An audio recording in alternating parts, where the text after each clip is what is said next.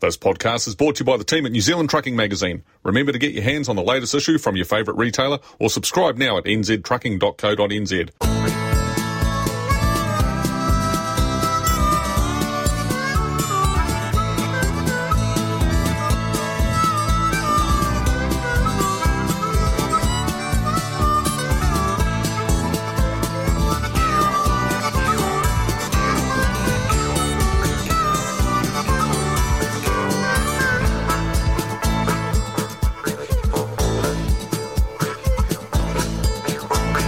Keep on moving, the official podcast of New Zealand Trucking Media.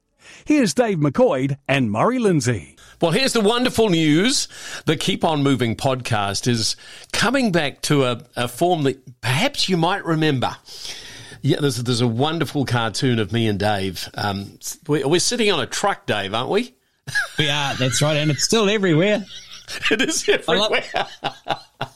I love the cartoon. I know. Uh, Well, yeah, I don't know if they've quite got my glasses right, but I can cope. Anyway, well, mate, says it doesn't, doesn't look anything like you.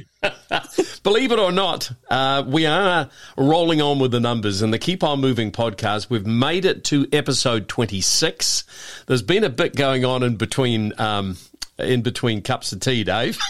But there's been a lot going on between cups and tea. But yep, there are cups of tea. But I've yep, I've got one of my my precious children back in its full format. Oh, wonderful. So we'll get into this. Let's have a chat about what's on the show um, this time round. I know that uh, you, uh, Gav, and Carl have had a, a wonderful. We used to call it the moot. We're calling it the yarn now because it's. Well, I think a, a moot's a wee bit precious. I think a yarn's more relaxed, isn't it? Well, uh, the problem is too, Muzz, is that you uh, Uh, when you have a moot, you've got to have someone who has mildly disagrees with your standpoint, and God, we struggle with that. we sort of like right, let's have, we sort of like let's have an argument. We all look at each other and go, "Well, I agree with you, and I agree with you," and well, this is buggered, isn't it? Before we even start, so we just in the end we just have a beer and talk about shit. Really, Yeah, you'd make lousy political parties, that's for sure. Uh, we've also got uh, Bruce Hay. Now, Bruce is in the engine room of um, that brilliant Drake, the brilliant Drake models that we see ar- around New Zealand and in Australia and around the world as well. And he has um, his, well, he, he's got his fingerprints all over them, Dave, hasn't he? Oh well, you know, it's that thing that you know. How do these guys? You know, someone like, how did you get that job? You know, and it's just talk about a, a, a coming together of all the right things in the universe aligning at the right time, and and ends it's like such a neat bloke, like you know, an engineer, a diecast collector, ends up at a trailer builders that decides to build diecast models of their own trailers and he's the man for the job it's just like he'll he'll tell you straight up you know talk about fall on your feet in the in the dream job That interview is coming up. Uh, Daniel Louisy, tell me about him and Ashfield, uh, Ashford uh, Aggregates, Dave. Yeah, well, that's I mean that's one of the great international sort of uh, stardom stories in, in road transport. And I mean the guy didn't even he's not he's not from a transport background, but he's he's built a transport business originally as a tradie who couldn't get trucks when he needed them, so got into trucking and just kept going. And because he's a prolific uh, social media guy, he's what he's done for. Exposing road transport and and as they call them over there lorries, which you'd have heard a lot in the last six weeks, months when you've been over there Yeah, no. turned into a YouTube sensation with with like long episodal length YouTube things, and they're just about his business, Ashville Aggregates, and what they do and where they go and the troubles they encounter and the trucks he's buying, and it's just it's an it's it's really neat. Once you get hooked, you're hooked. It's it's it's it's a great yarn, and he's a great guy. I'm looking forward to that chat. Also, um, let's get back to tin tax and something more um, uh, earthy. John Sansom joins us from. New Zealand Trucking Association, and this is really interesting from the business side of the podcast, and and uh, the the collaborative uh, project that uh, New Zealand Trucking Association have headed up and built this portal for for making the the trudge through. Um, the compliance side of uh, health and safety uh, so much easier for small to medium businesses. Now, this is a really good tool. This is a this is a don't switch off thing. This is a how to make just the the plethora of stuff in front of you that you have to comply with focused into one point and not only does it say here's what you have to do and here's a bunch of resources to do it with it goes the extra step and it says here's start here do this fill this in do that, do that, do that, do that. And it gives you a prescriptive journey through your compliance requirements. Of course, all um, aimed and intertwined into some form of um, industry, uh, uh, industry sort of. Uh, um, what, are, what are we looking for? That you know they're working in the background on the truck safe thing. So you know an accreditation program that's going to come at some stage in the near future. There's a massive picture coming together here for these guys and, and NRC collaborating with them and and um, HARMfree is part of it and a really snazzy tool. All right, shall we get into this? Shall we fire this up, Dave? Shall we get I back into action again? Hit the big air start button, Murray. We're into it. Welcome to Trucking Radio 24 7. My name's Gavin Myers, and Carl Kirkbeck's back from the United States of America. Goes out speaking American. Yeah, my name David McCoy. I'm sitting here with some moonshine. I got me a fiddle and some rocks on the griddle. Life ain't nothing but a funny, funny something. Thank God I'm a country. Hey, Carl. Hey, Carl. Yeah, g'day, guys. Oh, well, that's hardly in the in the mood of things, is it? yeah, yeah. I'm- we're not going to live this down for some time, are we? Well, we're hoping not. No, you're totally Okay. American now. Fully American. What Well, we- brand are the boots that you're wearing today, Carl, in the office? Yeah, oh, mate. the old Ariats, eh? And the matching jeans, mate. They're not old areas, Looking mate. sharp. They're Brand- looking new sharp. ones. brand new, mate. Brand new. yeah, we went shopping with the Tanners, and that was it. It was like, yeah, yeah, yeah. The old American Express got a hammering. Why you come over here wearing those Disney boots and shorts? we got to take you down to the shop and buy you some proper clothes. It was a bit like that, to be really honest. Straight out of the Peterbilt factory, straight round to the outfitters. Yeah, yeah, yeah. You can't be driving my trucks looking like that, boy. that was it. That was pretty much it.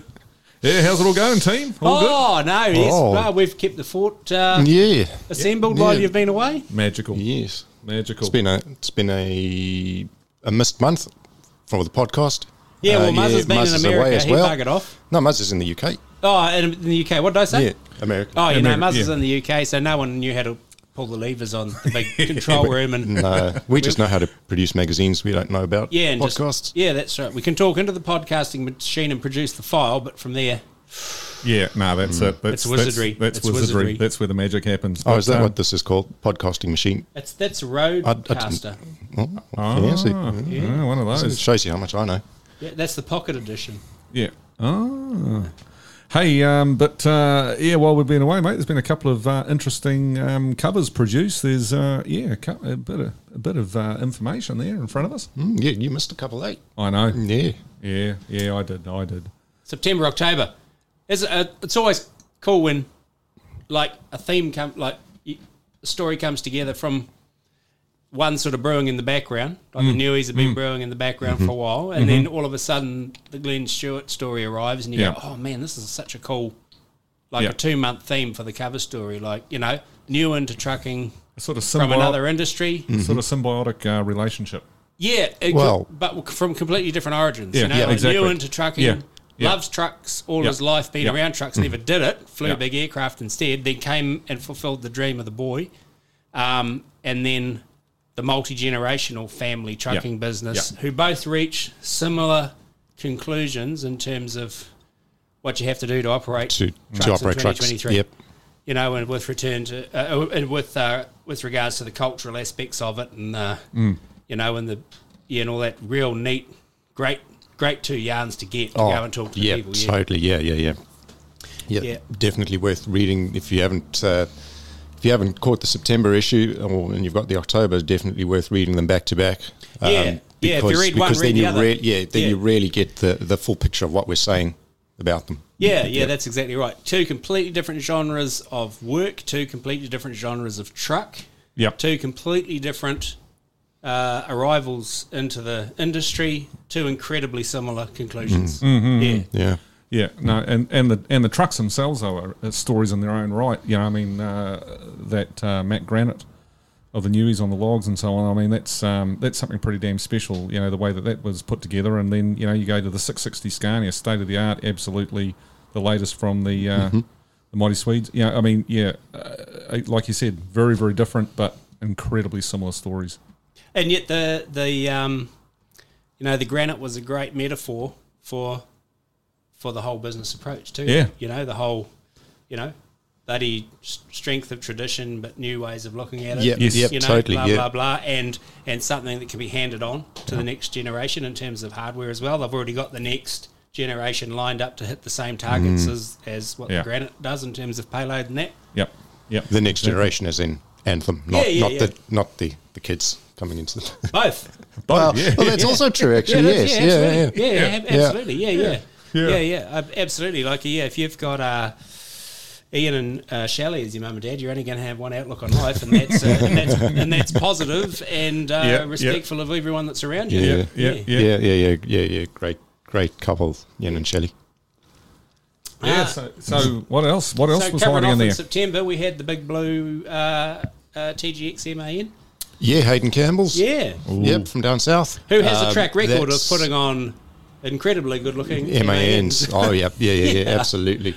Yeah, but I mean, TGX is the uh, new uh, generation MAN is such a neat looking truck. Like how you can do what it looks to be so little to a new model and present such a different truck in terms of looks and in terms of the interior. Well, it's not even comparable. Like that is that is one of the great truck interiors at the moment. Yeah, yeah, and I mean what what Hayden's done to it. I mean it's a um, six. It's a bit of a celebration model for him. Six years in the business and and uh, five units on the road, and um, he just wanted to celebrate that partnership with um, with Penske really. Um, and yeah, I mean, oh, he's gone all out, and we've got our opening photo of that. Um, taken by uh, by Vandy Photography um, on the night for Hayden, which which Hayden kindly supplied to us for the magazine. Is just when you see it all lit up at night, it really comes alive. Um, Yeah, I mean, he's just he's just done a fantastic job on on that and, and Yeah. speccing it and customizing it. Yeah, the Yeah. way the way he wanted it. It is a real celebratory unit. Yeah. Yeah, and then the following month, what was? Uh, we, we basically um, Well- again we stayed south. Top Stayed truck, south? stayed south, and stayed with sort of a, a celebration sort of uh, theme with um, our top truck in the October issue, the Grey Ghost. Um, Yeah. Gerard Daldry's um, new 770S Scania. Um, that I think first broke cover. It was the um, TMC Yep, Trucking Industry, Show, Yep. last Yeah, year. that's yeah, right, it was on the Scania year. stand and. Um, looks totally different now with uh, oh man I mean you just look at the work that's gone into that paint Yeah. job it's Yeah. just And another great story behind a truck. Another Yeah. great story. That truck pays homage to so much of his so life. much Right. yeah, yeah It's it, it tells his story It tells his his story. story in trucking Yeah. really and real cool too because another fantastic contributor to the industry you know uh, someone involved in the industry that has always you know his passion for for the trucks and the people that drive them is always reflected in the gear you know Yeah, Yeah. yeah, yeah, yeah. The people that um, sort of, I suppose, were almost mentors to him in his trucking journey, coming into it, and, Oh, and, and guiding him through, Yep. um, and and um, sort of influencing his perspective on the industry. yep Yep. absolutely absolutely yeah what else Yeah, October. We've also got um, we got a nice story on uh, young Josh Adamson. Uh, drives for J Swap. He's our uh, Driven to Succeed uh, feature, uh, our most recent Driven to Succeed feature. Um, and he's just yeah he's just flown through the ranks there and, and really doing a great job there. Uh, that that story written by um, Alison Veron and um, yeah she went for a ride with him in his his new uh, T909 um, to load up a couple of diggers and shift them around the Bay of Plenty a little bit. And um, yeah it's a, it's a real nice yarn and, and another inspirational one for for any any uh, younger people considering a career in truck driving really and, and yeah. it, and it's a great it's a great you touched on that because it's a great story from that perspective isn't it because all of us are grey haired bald some, you know like Yes, no but you know yeah. it's too easy to go you know you look back and go oh it was you know back in our day blah Mm, blah blah but he's basically saying it's just as much fun it's just as Yeah. cool Well, that- yeah. it is Yeah. what it is for me and it's Yeah. been great Yeah, yeah. Well, I mean, there's a quote in there that um, that he, he said. He said, you know, old, old fellas ask, ask me, um, why would you want to drive trucks? You know, Yeah. in 2023, like, why Yeah. would you? You know, I've been doing it for 30 years. I'm over it.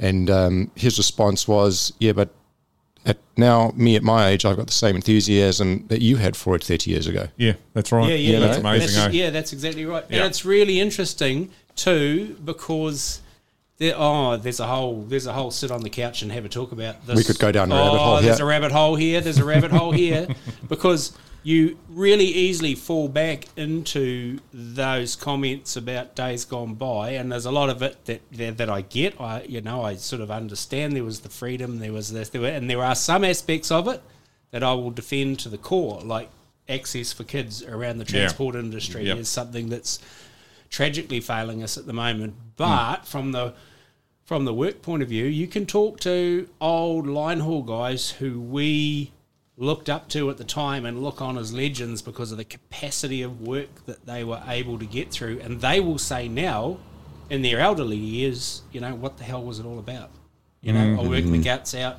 You know, like if it's it's almost like in some ways, yes, there are things that that that uh, we don't do now that we should, but he's going to grow up in a much more regulated industry where he can have a life with his kids Yeah. and he can have a life Yep. with his wife and Yep. he can you know he can um, he can he he can get time that Yeah. previous generations just never Yeah. had as long Ah, as you yes. were as long as you were conscious and you had a pulse Yeah, yeah, the, do another you were load doing it. yeah, the, Yeah. Yeah. the wheels were turning. Yeah. yeah, yeah, yeah. No, that's it. I mean, dare we say it that um, certain amount of regulation comes in because of um, certain stretching of legal legal limits, shall we say? Pushing, it- pushing look, the it's like- boundaries, Carl. Yeah. pushing, the boundaries. And Um, it, it's like productivity. I've, it's like I've said in editorials, you know, and I'm not necessarily opposed to that because Mm. it is it is the largest single moving object allowed free reign in society under the control of one person. It Mm-hmm. Yep. should be regulated quite heavily. Mm-hmm. You know, an airline, an aircraft has got you know Mm. Lots in the cockpit and lot what lots watching them from the control tower. A train is incredibly regulated as to where Mm. It can go because it's Yeah. got two steel rails that are telling it where it can go, Yeah. and it's being watched. Yeah, they've been watched all the time. Blah blah gotta blah. push- a ship push- Mm. has a crew of thousands on the bridge. Like a ship can't can't do one knot without twelve people auditing it. Mm-hmm. Yeah. Yeah. But Yeah. A, a heavy truck yeah, at Yeah. 23 meters and 58 ton Mm. has still got that one person. And at the end of the day, it, whatever they decide to do, Mm. that's what it'll do. that's yeah, right. yeah, absolutely. Yeah, Yeah. yeah. Yeah, yeah, exactly.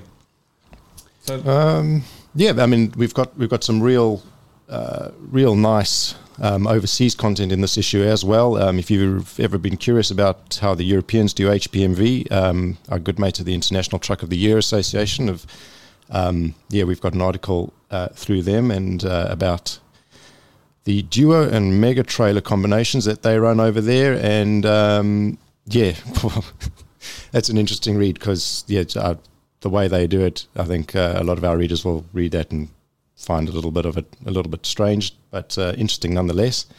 Well, they find it strange as well. Yeah, well, they do actually, yeah, because there is a comment in that story about yeah, Yeah, when I'm overseas on the iToy uh, with the iToy jury members and journalists, particularly the Scandinavian ones. and they I show them a picture of like the Fenco truck, say for example, if I took that over there and showed them that Scania, and they go, "Oh yes, there are many axles on this truck. What can this truck take? 120 tons?" And I'm like, uh, "No, no." and then you tell them what it can take is, but it's got all the axles made in the last year uh, underneath it. Why are there so many axles and not much weight? Well, you just you'd have to come and drive on the roads, really. come and visit us sometime. yeah, yeah, yeah. And then you explain to them road user charges and blah blah blah blah blah blah, and then they fall asleep. And um, yeah. Then uh, we've got a write up. Um, about uh, Daniel Louisy, um, Ashville Aggregates um, Yeah. by Will Shears. And Dave, you spoke to him, and yeah, if, if uh, our listeners haven't caught that uh, that conversation yet, that's one definitely worth well, listening can I just? That's a great segue. Yeah, okay, Okay. off you go. off. I'm just heading down off subject down a rabbit hole here, but the, this podcast uh, is the return to the proper podcast show. Uh-huh. So the Daniel Louisy co- uh, interview will accompany will be appear after this interview Uh-huh, okay, all right. with another couple of interviews and big news. Can someone give me a drum roll? Has anyone got a drum roll? Next month is the return of the feature industry interview, like with a icon personality of the industry. Because we have a uh, supporter for that, we have a sponsor that's come on board and is going to have their name against the feature interview. Ooh. And we we can't thank them enough, and I'm going to keep it a secret, and we're going to talk about them at the podcast, and we're going to talk about what they do every month, and we're going to look at what they do, and because they have backed the podcast feature industry Awesome stuff. interview, and so that's been there's been a demand. Every time I go out, I get bashed on the forehead with a post and saying, "When's the next? When's the next?" You do. You do. I I've do. seen it. I've Don't- seen it. When is the next feature industry interview? Well, November. Is it? Awesome. But this month we've got two great interviews following this, including the Daniel Louisy Ashville aggregates, and he is he is a hard case. He he is funny Yep. as yeah. Oh, he says YouTube channel and he's a bloody rat bag. Eh? He's, Oh, yeah. he's, he's a real yeah, but you know, but um, incredibly uh, savvy operator. Oh, You know, he's Yeah. just like Yeah. he Incredibly knows- savvy Yeah, businessman. he Yeah. knows his he knows his Yeah. stuff Yeah. inside out. And yeah. that, that YouTube journey that he's on as well. I mean, I'm sure you, you guys discuss all of this in, in the podcast chat, but I I mean that that's that is really what the industry needs in 2023. I think because that's you know we need someone like him um, showing the raw guts of it in an entertaining and informative way, um, and and sort of getting that interest. You know, amongst amongst the YouTube generation, if you want to call them that. yeah. yeah. You know, it's it's it's so difficult, as we know, to reach um, a younger um, younger audience, get that young blood into the industry, and I mean, these are conversations we have all the time when we go out as well. Um, Yeah, and I think I think he's he's doing a great job with that. It's funny, eh? Because like there, you can find it out. You know, like it's it's it's in your face whenever you go to YouTube, looking at you know the trucking industry and and so on. You see time and time again all the bad points, all the you know like oh, I've had a shit day. This went wrong. That went wrong. This happened. And then there's the amount of guys that put up uh, you know um, uh, videos of you know all manner of accidents and so forth that have been captured on foot and. You're just like for crying, you know, what are you trying to portray here? You know, Yep. you send the Yeah. stuff public and out there for you know for public consumption. Is this the uh, you know material you want the public to see? the see? image you want to portray this- of is the this This is what why we you have the know? golden rule So- here of that. should Oh, never, no, we don't do never that. We appears don't do that. on the and Never- and yeah. um Yeah. and if someone does through foul means or foul happen to get it down as quick as we can get it down. Yeah, yeah, Because yeah. and you're absolutely right, Gab. Like, and i there's a couple of LinkedIn posts coming up with me as well that um, you know we have to tell the story of the Mm. industry. You know, this is one thing that uh, past CEO of. Uh, uh, Transporting New Zealand at Leggett had bang on. You've got to tell the indus- the story of the industry to Mm. the people who don't know the story, which in New Zealand is ninety nine percent of the public. They, Mm. Yeah, they- exactly. you know, they just they, Yeah. you know, the reason that roading is such a huge topic in the in the election is because of people getting their rims dented on their car, not Mm. because the roads are starting to strangle trucks' ability Yeah. to move the freight. Yeah. They have no idea how their privilege arrives at their doorstep, and we have to tell that story and Yeah. the people that are in Yeah. the industry. And I mean, I've petitioned before. You know, I don't, I don't give a, sh- you know, I don't. If it's me and Gav and Carl, or if it's uh, Colin and Hayden at Truck and Driver, and they turn up to tell your story, let them tell your story. Let Mm, them, you know, and get that story out to the Yeah. people that need to know. exactly. Yeah, Yeah, and then I think that probably the last little highlight from the October issue, without giving away every feature in the magazine, um, we have got to talk about the uh, K200 replica on the models pages. Yeah. Carl, I think I know. I'm, I'm almost reluctant to let you run away with this one because I think that's look, exactly that- what people you'll got- do. But over, people have got to you. see the photos for themselves. They Yeah. really do. I mean, uh, uh, Peter Gillen and uh, Coe there. He's been building model trucks for quite some time now, and um, uh, what's special about that? I mean, it's you know, it's it's the Brett um, Brett Marsh number sixteen um, K two hundred Kenworth two point eight meter cab and uh, quad axle. Um, but it's what's gone into it to actually build that replica um, and the level of technology that's available to uh, ho- you know, well, hobbyist model truck builders and so forth. Um, um, now in, in this day and age, it's just incredible what you can purchase um, from all corners of the world. Uh, Latvia for you know for crying out loud. But I mean, yep. H- Have a look. Have a look at the photos. Read the story, and have a look because it's inspiring. There's But- uh, there's nothing you can't build these days now. But you know the maudlin state of depression that I get in when I look at that. and a perfect replica of Marsh's K200. And, like, there is no K200 model. Like, I can't, Yeah. you know, when someone, like, I can't put the attachments on the vacuum cleaner and get them to stay. Like, that's how bad at modelling Yeah, well, you know, I am, you know, Yeah. and um, and then there's a K200, and there's no such thing as a K200. How the hell is he, He created it. Yeah. he Yeah, create it? Yeah, there it is. Well, this is it. As I said, you know, it's worth having a look at. There's um, some interesting uh, websites there to go and have a look at um, for these various products that are available in these odd places like Latvia and so on. That Mm-hmm. you know suddenly make the um, you know will give you the opportunity and the possibilities to actually build that K200 and make it look like that. Phenomenal, Peter. He's he's a, he's a top notch model truck builder and. That one's going to look pretty good on the old competition tables at the next Easter Nationals, I can assure you. Absolutely, Mm. absolutely. And of course, I suppose the one thing that we need to talk about, in because we've done the announcement and he, kno- and he knows he, he's won it, is uh, yeah. yeah, Robin Tania Jeffries, Yes. RT Southern Line, Yes. Kenworth K200 2.8 Fat Cab, Yeah. won the Yeah. John Murphy Memorial 22 23. Real deserved winner. Yeah, Um, and look, everywhere we go, Uh, particularly in the South Island, obviously, and we say it, it the the people who we talk to about that win, Yeah. and the win is about. In the minds of everything, I mean, beautiful truck, fantastic mm-hmm. truck. Yeah. Nothing away from the truck, deserved winner. Yeah. but but it, it's Robin Tania that that like they couldn't go to better, Yeah. nicer people. No one, Yeah. no one has Yeah. said anything else. Yeah. You know, they are thrilled for the win for the people. Yep. Yeah, which is so That's Cool. and there's there's a and there is a real when you look back over recent years of the awards, or actually probably go right back. I mean, um, that is a common thread. Like you know, and maybe that's um, there's something there with uh, uh, just genuinely being bloody good people. You get a good following, and people are prepared to um, Yeah, vote, well, that- vote yeah, for yeah. you. To back you. Yeah, Yeah, yeah. you know, yeah, they're prepared to back you. absolutely. Yeah, I mean, yeah. you know, they all everyone, you know, that you go you go back over recent years, and oh my goodness, all those winners, they're all just. I'm going to use it. I'm going to use it. They're salt of the earth people. yes, Carl, Ki- copyright Carl Kirkbeck, 2023. Oh no, actually 1960. When were you born? 1968. Copyright Carl Kirkbeck. Uh, if you use salt, of the, Salt earth of the earth, in your yes. conversation, please send Yeah. five cents to Carl Kirkbeck. Uh, I'll TNT send- yeah. Peninsula. Yeah, yeah. I'll, se- I'll send you a postal address. Soon to be in Invercargill. Hey, Hey. hey, heading south. Brace yourself, South Island. Captain K's coming. Yeah, southbound and down. Yeah, absolutely. Yeah, yeah, yeah, yeah.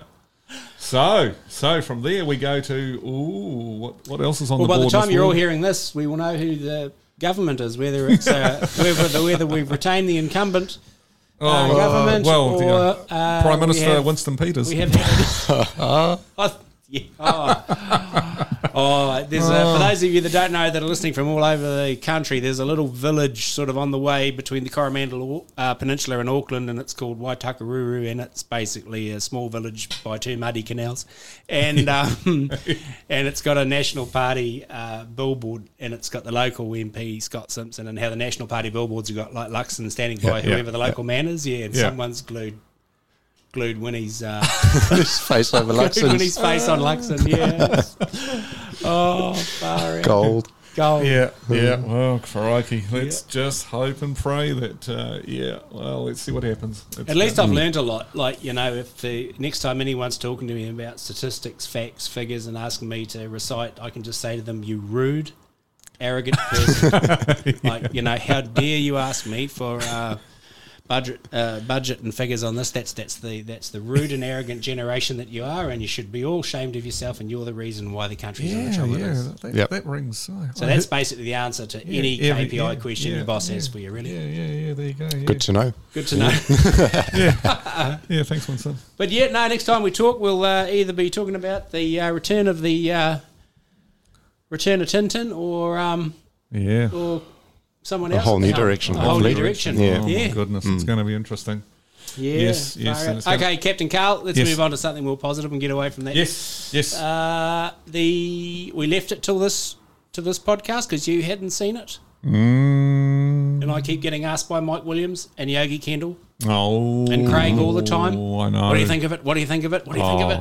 Um, Carl, have you looked at Trucking Life Volume Um, uh, Volume uh, Issue Issue One? one. New, Yeah. new generation. New Trucking Life. generation, yeah, new generation, volume one, issue one, yeah, uh, unbelievable, boys. You've done uh, and girls, the the whole team, I should say, uh, because it's there's a yeah, husbands and wives, they're all behind that, and they've uh, done it, done it, they've done it admirably. That's um, exactly what it needed to look like. It contains exactly what it needed to contain, and um, you know, uh, it's got the feeling of the truck and life that we all remember, and that was that was paramount. That it actually encapsulated that, and they've they've they've got it. Yeah, and they've pitched So- it like design wise, and the whole thing. It looks like about late eighties, early nineties, doesn't and, it? and that Yeah. was that was the heyday. Yeah. It really was. You know, I mean, those were the magazines that you head off down to uh, Scotty's bookshop, and you know, sort of grab the grab the copy there, and you know, uh, yeah, yeah, all the all the good juicy stuff in there. I've just got to talk to them about getting models in there though. That's that's-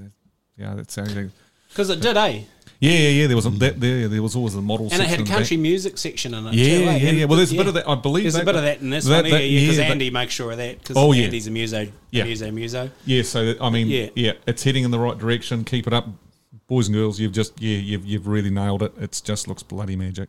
And you know, like we made a fuss. You know, we've made a big fuss about trucking life coming back onto the shelves in, in Australia, and, and and you know that's because we're very close to the crew and Yeah. we know them really well, and we've shared ideas, and we, mm-hmm. you know they got a radio station, they got a podcast, Yep. you know, blah blah blah blah blah, and that. But but also because like it and and the younger crew out there, you know, like it was the it was the first. It was the- Yes. well, I- think truck and bus was probably the Yeah, first. well, yeah, but, yeah, yeah, but yeah, but- trucking life was that first proper vocational The magazine that made you go. Yeah, the- you know, trucking life was the fo- was the Yeah. was what spurred New Zealand Trucking Magazine. Yeah, on. yeah, that's what- right. That's what got uh, Trev and John. Yeah, yeah, saying we yeah. want, you know we want our own. Yeah, exactly. I mean, the thing is, is that when you look at um, uh, it, it, it was the crossover magazine. It was the magazine that everyone was looking for. Truck and Bus and Rigs and Road. Remember Rigs and Roads, the old um, newspaper style magazine that used Gee, to come you're to- old. Yeah, I know, I know, I know. Newsprint, newsprint mag- uh, magazine, but those were, like you say, vocational. They, they were absolutely, they were, you know, sort of road test and specs and so on, you know, manufacturers and lots of interviews and that sort of thing. Trucking Life was the one that went to the passion and the, you know, and the people. That- Oh, yeah. It, it, it bridged that gap. It, it, it stepped over the line and, and that's why I think. And it got antsy. yeah. It yeah. got antsy. It Oh, got yeah. it got you know it got Yeah. Mm-hmm. up it got up people. You know you know when you think back to issue two of New Zealand Trucking Magazine or issue one was it which was the one where they did the how to wind back One. your hub meter. Yeah, yeah, yeah. you Issue know, one, the hub, you know, the, the hubometer, you know, back. was yeah, that yeah, yeah, was yeah. Uh, you know that was directly Yeah. that was trying to trying to tap into the antsiness Yes. of trucking life. You know The the, life. razorback and Yeah. all that. You know the Yeah, yeah, the, yeah, you know, Razorback getting right up yeah. the you know yeah yeah so So no, well done, team. Well done. yeah We look forward to the next one. And so many of the old contributors there. Yeah. uh, and there's more coming on the way from all Yeah, accounts. Yeah, yeah, that's right. Old So Diesel um, dog.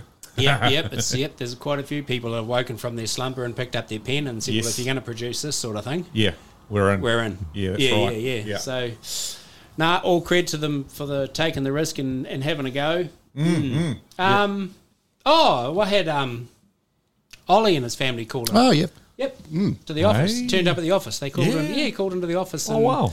Had a bit of a visit and had a look at the, you know, where it all happens. And Yeah. yeah. And we're HQ. Still, we're still buzzing over the, the big day in Hamilton when the industry Yeah. just Yeah. just stopped in their tracks and went over Mm-hmm. to make a young fella's dream come true. So yeah, that Oh, was that- really cool. Yeah. Yeah, no, no, no. Great family, and uh, yeah, eh, on the day, I mean, it, it doesn't surprise me that he's still buzzing because on the day, I, I, I still, you know, that's the memory I've got is that he was just full of thanks the whole time, just just everyone, you know, it was just hugs and genuine thanks all the time. So Yep.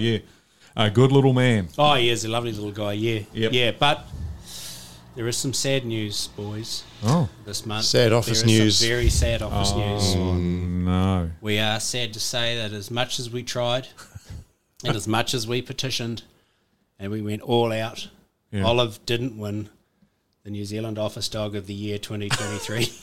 Poor Olive. and she's still, she's collapsed and she's unconscious. She- she's she- still collapsed and can't, unconscious. can't, can't She can't cope. She can't cope. Can't cope with the loss. Goodness, No, yeah. no, she hasn't quite been herself since it was announced. But uh, Uh, did she at least come second or third or something? I don't think they had a second or third. Oh, yeah, yeah, no. yeah. Oh. Yep. So, But even yeah, but second still losing. Yeah. I ran into when we were doing the uh, Venco story, and we went to one of the loadout sites, and there was a staffy in the um, in the window in the door of the office there. Yeah. The lady and I said, "Oh, you know, staffy," and she, yeah, I'm talking to the lady, and she's. I said, "Oh, um, have you entered him in the office dog of the year competition? Because it was still running, Yeah. you know." And she goes, "Oh no, I didn't hear about it." Rah rah rah. I told her all about it. She said, "Oh, you've obviously got a dog to." I said, yeah, yep, yep, yep. No, we've got a dog at the office. Yeah, yeah. And she goes, oh, cool. Oh, yeah. What sort of dog have you got? I said, ah, German Shorty Pointer. And she went, Stu-. she just looked at me like a. she just looked at me like, like someone had, and she goes, oh. How's that go for you? and I said, "Oh, quite quite exciting at times. Yeah, it quite it gets quite lively. Yeah, especially the day she ate six hundred and fifty dollars worth of photo enlargements. That was, yeah, yeah, that was really that was quite lively. Yeah, and um, she says, I've got a friend with one of those. She goes, I, I, I wouldn't even have it on my section. Oh, we've got to give Olive credit where Poor credit's Olive. due. Yeah, She's- Olive. Olive's a good dog. She's she's reached that age and stage now, though. She's matured enough now where she when you when you get greeted by her, it's a, a gnashing smile. Yeah, that's right. Yeah, yeah. It's like she's that happy to see you. She smiles. And she's a great dog, Belle.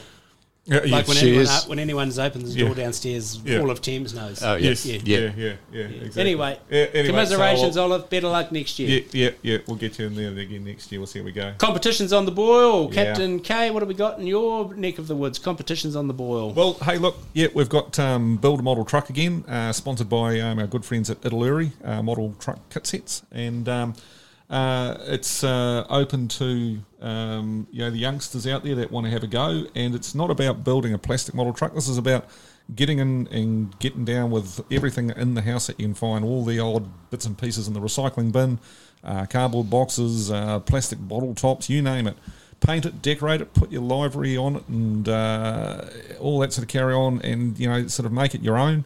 Um, and send us a photograph um, and uh, some details, and you'll go in the draw. Look, honestly, last year we had a oh, yeah a fantastic array of uh, entries, and uh, this year's shaping up the same. And uh, so you still got plenty of time. Um, no, it? Monday, November the sixth is our cutoff uh, midday. Um, so you still got plenty of time. Get building, get it out there, and uh, get it to us. And um, yeah, yeah, see how you go. If you want a Dave tip, put Seminole stripes on your on your truck because Captain K doesn't matter how good a job you make of your truck in real life, you'll go, oh, hasn't got Seminole stripes. Well, hey, hey, on that on that note though, we've got a guest. We we have a guest. We have a guest judged. We don't do the judging. oh, that's right. We, yes, yeah, yeah, so true. yes, yes, yes, You're yes. right. So there's no, you, you're No, all you're safe. safe. Ah, so- You're all safe. We have a guest, uh, a, a non-biased, yeah, absolutely, uh, a qualified judge. a qualified Very judge. good. Fantastic. Uh, the other big competition that's running at the moment is My Chestnut, and God, I'm going to hang on to this thing like a dog with a bone. I'm not going to let this go. The Trucking Towards a Better Future 23, Yep, yep. and uh, this is the price you will pay out there for for raising a uh, truck mad kid that listened to the stuff that you said, because I know that the level of intellect that's right driving around and riding around out there in cabs and I know that you see so much, and I know that you have comments on so much, and you see such a plethora of different industries, and you interact with different industries, and you see the way one industry does something in terms of their supply chain and distribution chain that could be crossed over, or just great ideas. And uh, we want those ideas, and there's there's a handsome financial recompense for it this year. If you go to the September Yep. issue, Yeah. Yep. and September uh, 23's got all the entry Yep, details. we have entries. We have Yep. entries, and uh, so I'm sure that there's no one who wouldn't appreciate a, a stipend of that level from their Christmas budget. Yeah, I'm or sure if you turned up at home and said Yeah. to your uh, wife or husband, "I've just won this," I'm sure that you would Yeah. get brownie points. Yeah. Yep.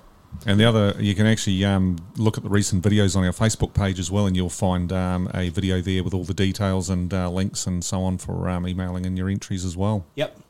And hey, if nothing else, it's another opportunity for the Kiwis to show the South Africans how it's done.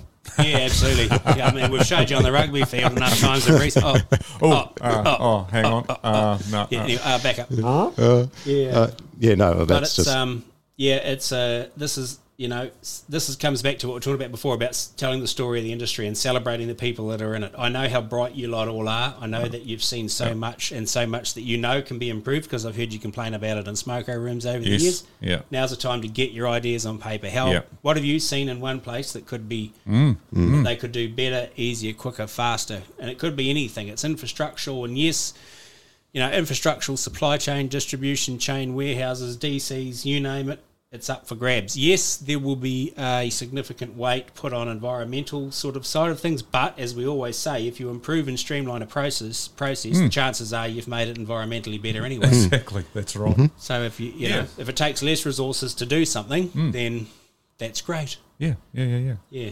Yeah, I mean, and um, using le- less resources, there was a wasn't there a great um, uh, sort of uh, display of that using resources outside your office yes, you know, the other day? Oh, Oh, jeez. you, Yeah. want, you, want, to, want to have a chat about this now, do you? yeah, yeah, yeah, yeah. Come on.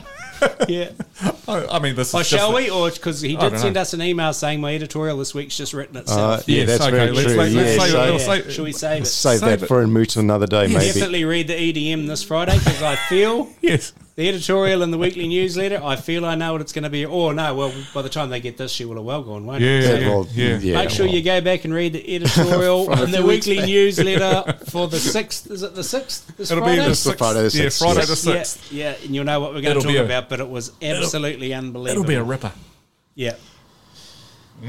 Million Mile entries, Captain K. The Million Yes. Mile, the Bridgestone uh, Million Yeah. Mile Club. Million Mile Club. Yeah. If, um, you serious- have. Yeah, if you have out there a truck that has done 1.6 million kilometres or more, get in touch with us and let us know because seriously, there's a uh, yeah, there's a se- section of the magazine that's dedicated to it, and Bridgestone are our our proud sponsors there. people. And uh, there's a lovely cap and a badge, uh, beautiful embossed badge. Actually, it's not just a little sticker; it's a badge to go on the truck to commemorate its uh, achievements. So we've got a, a good selection coming up over the next uh, couple of months and so on. But it's one of those things that we're always looking for them and. The amount of people that we run into at truck shows and so on, they say, "Oh yeah, no, I've got an old buddy X Y Z and it's done buddy two point nine, and you go, "Oh, "For crying out loud, why haven't you sent it in? Send it in."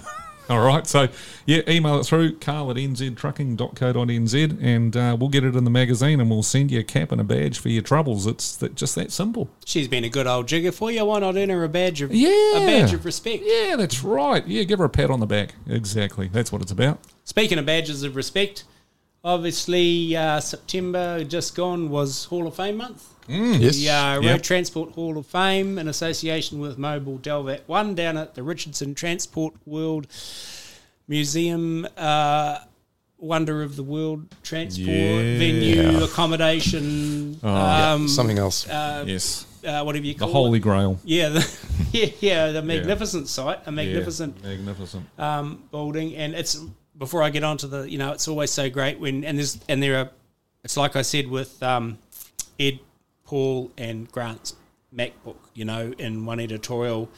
Uh, for their Mack the Life book, the chronology of the first thousand Macks built, you know, it's you know you see you turn the pages and you see you know their life story and it ends in a wreck and it, you know it ends in a something that's old and battered and then you turn over and you see one of the restorations and you look at it, it the very, its very last photo is better Yeah. then its very first photograph, Yeah. and all of a sudden the respect you have for the restorers, and Yeah. you go, "Oh my goodness, Yeah. Thank goodness!" You know, look Yeah. what you've done. You've preserved that. You Yeah. know, and Yeah. when I go down into and like I say, there's sheds all over New Zealand that fall into this category, so I'm not necessarily singling them out. But you know, you go into the uh, Mm. transport world and you see like uh, the Southern. Uh, 950 there, and it Yeah. hasn't deteriorated a bit Yeah. in Yeah. a year because Yeah. it's undercover, it's in Yeah. the dry, Yeah. it's and you're just like, man, what a Magnificent. What a, oh, magnificent! And anyone that's got restored trucks and sheds, you know, just hats off to you, Yeah. hats off to you. But Yeah. um, yeah, five more inductees into the hall this year: Ian Guys, Peter Walker, George Headley, John Garrity, and Trevor Jackson. Yeah. Yeah. Uh, so yeah, it was another another great night. You know, they all, uh, uh, uh, you know, everyone that was there, uh, you know, gets into the night and gets Yep. dressed up and Yep, yep. celebrates, you know, past and past and presents and uh, you know, posthumous and. Um, and yeah, it was really good. And family Yeah. are there to re- receive. Uh, you know, were both both families were there to receive the awards for the for the members that weren't weren't able to be there for for reasons of mortality. And um, yeah, Yeah. it's just a neat night, neat night that, to celebrate. Oh, and celebrate. Celebrate the exactly. industry. Yep. And, and Yeah. that's yeah, exactly. Yeah, there's got to be more of it. And of course, other celebrations that have occurred, you know, been celebrated recently is TMC seventy five. Yeah. Yeah. That's uh, that's a huge achievement, isn't it? You Oh. know, seventy five years. There's a lot of history gone under the Yeah. gone under the Yeah. bridge in Yeah. terms of your business. You've Yeah. you've weathered a lot of storms to make Yeah. Yeah. seven, seven decades in five. You know, yeah, it's and um, it's and- also a uh, an illustration, I suppose, of the progression of the industry. Really, Yeah. When you, when you look at those pictures that we featured in the magazine, and you just Yeah. see how trailer building has changed Yeah. over the years, it's oh, mind blowing stuff. Yep, and, and that takes some that takes some you know, that in itself is a testimony that they've been able to progress with the you know, they've been Yeah. able to see it and capture the Yeah. trend and jump on board the trend and create the trend and there's plenty of that, you know, in, Yeah. in their history as well. And of course the other big one, moving to the North Island, Patchell's Likewise, 50 years. Patchell's, yep. Yeah. Patchell's 50 year celebrations at uh, early in September in Rotorua, and that was a great night. Where, you know, Ian got up and spoke, and you know, and the the great thing about both um, celebrations was the you know it's the it's the people Yep. it's the people both uh, Paul at uh, TMC. TMC and Ian at uh, Patchell's just wanted to recognise the people that have Yeah. given Yeah. their heart and soul to Yeah. making those To those businesses, yeah. what they are. And I mean, yes, you need that entrepreneur, you need that guy at the front end that's like, yep, we can do this and take on unfathomably big tasks and that. But Hmm. You know, then the you know the crew come fall in behind and help them make help them make the vision real. You know. Yeah. Yeah, yeah, exactly. Yeah. No, the um, uh, Ian story is it's it's it's a damn good read. That one. It's um, you know, I mean, the uh, yeah, the camar- camaraderie amongst the team, you know, that comes through, and uh, the the people that he's dealt with and so on, and the leadership. Yeah, stunning. Yeah, yeah, yeah. Yep. Yep. Absolutely. And at the end of the day, like people and either opening Pandora's box here or, or whatever, but like people still like to people still respond best when they're led. Yeah, mm. that's right. You know, yeah, yeah, yeah. The, the, Yeah. the, the people. Yes, there's respect, and yes, there's dignity, and which those guys never not show. Yeah. But they also Yeah. lead people. You Yeah, know, there's that's a, right. there's a line in the sand. Here's my rules. This is where it. Yeah, Put your foot yeah. over that line. yeah, yeah, that's Then you're what I beyond yeah. it. You know, Yeah, blah exactly. blah blah. Yeah, You know, and yeah. so. Yep. And that's how you reach milestones like 50 and That's how 75 you years. reach 50 and 75 years. Exactly. Yep, Yeah, exactly. uh, absolutely, 100%. Yeah. Yeah. and uh, other commemorations in in a in a in a in a sort of a different sort of a way. Um, we had a little uh, sort of visit um, out at Model Barn the other Saturday. oh, yeah, celebration of, yeah. Hey, yeah. that's a celebration in its own right. and- Yeah, oh, and 100%. For- Yeah. You know, and uh, yeah, yeah, we've got um, basically John Lockley's uh, T900 uh, Kenworth and matching six axle B train is uh, being immortalised by Drake. Yep, and a joint venture between Kiwi Replicas and Drake Collectibles. Yeah, and Very cool. what great segue there too, Captain K, because Bruce Hay is also interviewed by me after Aye. after this after this chat about the inception and, and a rise of the Drake Yeah, the Collectibles Drake- division of Drake Group. And uh, that's a neat story, and he's a neat guy. He's a He's, neat guy. Yeah, he's, he's, a real. Oh, he's, he's, a, he's, real. A, he's, he's a typical Aussie and uh, got a great sense of humour. And uh, yeah, he really uh, sort of regaled everybody on the day. And uh, uh, we had we had the Lockley machine there. It was it was a little late arriving, which it was, uh, but it was it was nonetheless its uh, appearance there and everybody oohing and ahhing and having a look at it. But um, yeah, yeah, no, that'll be a that'll be a good. And again, what a fantastic machine to do, you know, because Oh. if there's two people that are, you just, well, you know, they wrote the book, John and Irene wrote the book on humility, you know, and like they, they just that's yeah, shared the day with people and shared the truck with people and, you Yeah. know, and, Yeah. and uh, yeah, but no, the Drake Collectible story, you know, it's a fan, it's a great listen. Yeah. Coming up after this, some some stage in the podcast, you know, talk about the right man in the right place at the right time, yeah, you know. So yeah, Yeah, yeah, yeah, yeah. No, it's been an interesting couple of months. That's for sure, team. That's really us. has. She's a two month stint. She's a two month Yeah. yarn. Get those entries in to Yes, uh, build a model truck competition. Get those entries in to trucking towards a better future, and they can't be trucking towards a better future's got a decent prize pot, so they can't be slapdash entries. You can't No, say, no. you know, Yeah. make the roads better. yeah, Yeah, That- yeah, yeah. The answer to that is yes. yes, Yeah, But, yeah, but and how? then it gets screwed up and put in the bin. Yeah, yeah, yeah. I want to tap into that brain pool that I know's out there, and and and now's your chance to to um to uh, to Yeah. do your thing. Do your thing. And million mile, million mile. Oh, absolutely. Yeah, keep those coming. Like, I mean, if you if you know of anyone out there with a truck that's done the million miles, yeah, yeah, get them in because we'll get them in there. We'll we'll immortalise them in the magazine and we'll send a cap and a badge your way, just so, like that. Captain K, we're going to uh, we're going to ask you one question. So, Captain K's travels and meanderings around America will appear in the magazine over the next few months. Yes. I hope you did something worthwhile. What- Oh yeah, no, no, no. We've, we've, we've, we've got to keep. We've got to. We got to. Yeah, we did a bit. We did a wee bit. Yeah. Oh, we, I mean, in the uh, what was it? Our um, uh, October magazine. Uh, we've got uh, Randy in there, haven't we? Randy Roth. Was- did? Yep. Yeah, in the JDA, JTA, the, um, yes. JDA. So that's that's our first little sort of uh, step into it. So you'll uh, read about Randy Roth and his. Um, uh, yeah, yeah. I think we actually talked about him um, in the last uh, podcast. Yes, we did, Yeah, yeah. yeah, yeah, yeah. But anyway, that's actually written in there. A couple of photographs there for you all to have a look at. Mighty glider kit Peterbilt. So um, yes, yes, yes. So what's what's the question? We will talk more about Carl's American meanderings Mm. over the next couple of months. Uh, but this month's question is Yes. if you could bring one truck home with you in your suitcase, Yes. what would it have been? Oh, look, I I go back to it I, again. I, I mentioned in, in the last podcast it was that W model. Um, Yeah. uh, yeah, the Hawk Oil Company. Um, uh, six before, uh, rigid with um, a uh, six wheeler um, or three axle pull trailer. Um, as it, it used to hover around California and so on, uh, delivering motor oils into like factories and you know bulk bulk oil. Um, and that truck is just we found out a bit more about it uh, while we are over there. And what was really cool was actually on the truck show day or days, the two days, they got the trucks out of the museum. So we're actually able to get photographs of them outside and actually got some video footage, footage of it actually driving around. I did my best to get behind the wheel. I did try.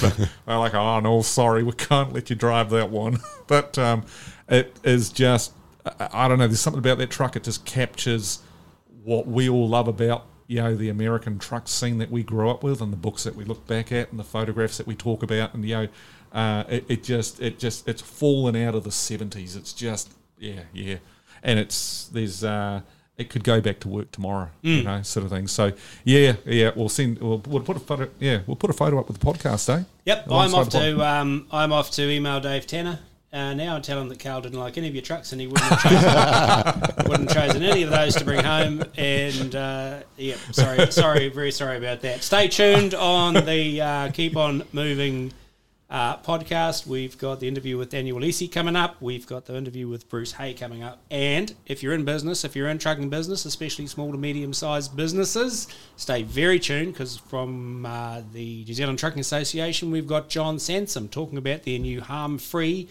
uh, uh, program that they've got for operators to help streamline the mire of compliance around health, safety, and well being. So keep it tuned to that. It's a great tool. So stay tuned. Keep on enjoying. Fantastic. Awesome. All right, catch you next month. This is another Trucking Radio 24 7 podcast in association with New Zealand Trucking Magazine. Hi, I'm Dave McCoid, uh, New Zealand Trucking Media Keep On Moving podcast, Trucking Radio 24 7. And we're at the Model Barn in Oronga on the Hauraki Plains uh, of uh, New Zealand. And it's a big day at the Model Barn. It has uh, been people everywhere, there's been gold Kenworths everywhere. Uh, it's another launch day uh, in New Zealand for a Drake diecast collectible. And the news is out, it's been on Facebook. It was the John Lockley T900 Legend sleeper cab, and it's the uh, second Drake released this week in New Zealand. Earlier in the week, we had the Reddington K200 uh, 2.8 metre cab, that, uh, and of course, in New Zealand for the week is uh, the man himself, Bruce Hay, from the Collectibles division of uh, Drake. And Bruce is known around the world as the face of diecast collectibles at uh, collectibles at Drake. He is the man who makes the uh, blood run quicker and the pulse quicken amongst the trucking fraternity of people, and probably makes wives, uh, girlfriends, husbands, partners feel a bit, a bit like the second rung on the ladder. Sometimes I think I think you're responsible for some robust conversations in households around around the world. Uh, welcome to Trucking Media, Bruce, and welcome to the Model Barn today. Thanks very much for having me here. Yeah, I, I often get told that I, I cause more divorces than the, the barmaid at the local pub sometimes, but Yeah, oh yeah, absolutely. But um, okay, so if we go back, let's go back to 1958. We've got a mechanical and electrical engineer, uh, Colin Drake, that started Drake Trailers uh, in Australia, and in the succeeding 65 years, they've become a um, a, a household name, particularly in Australasian uh, transport heavy haulage circles for the product. But in 2009, I think it was, uh, the idea came for um, uh, a collectibles diecast division as a result of pressure from enthusiasts and customers, as I understand. Yeah, look, we, we had a lot of heavy haulage customers that collected well collected diecast and bits and pieces, but you could never get anything that was proper Australian. You had to get a US version or a or a European version or something, and many of them said that you know a Drake model would be really great. And at that stage, I was a special projects manager at Drake and and a diecast collector.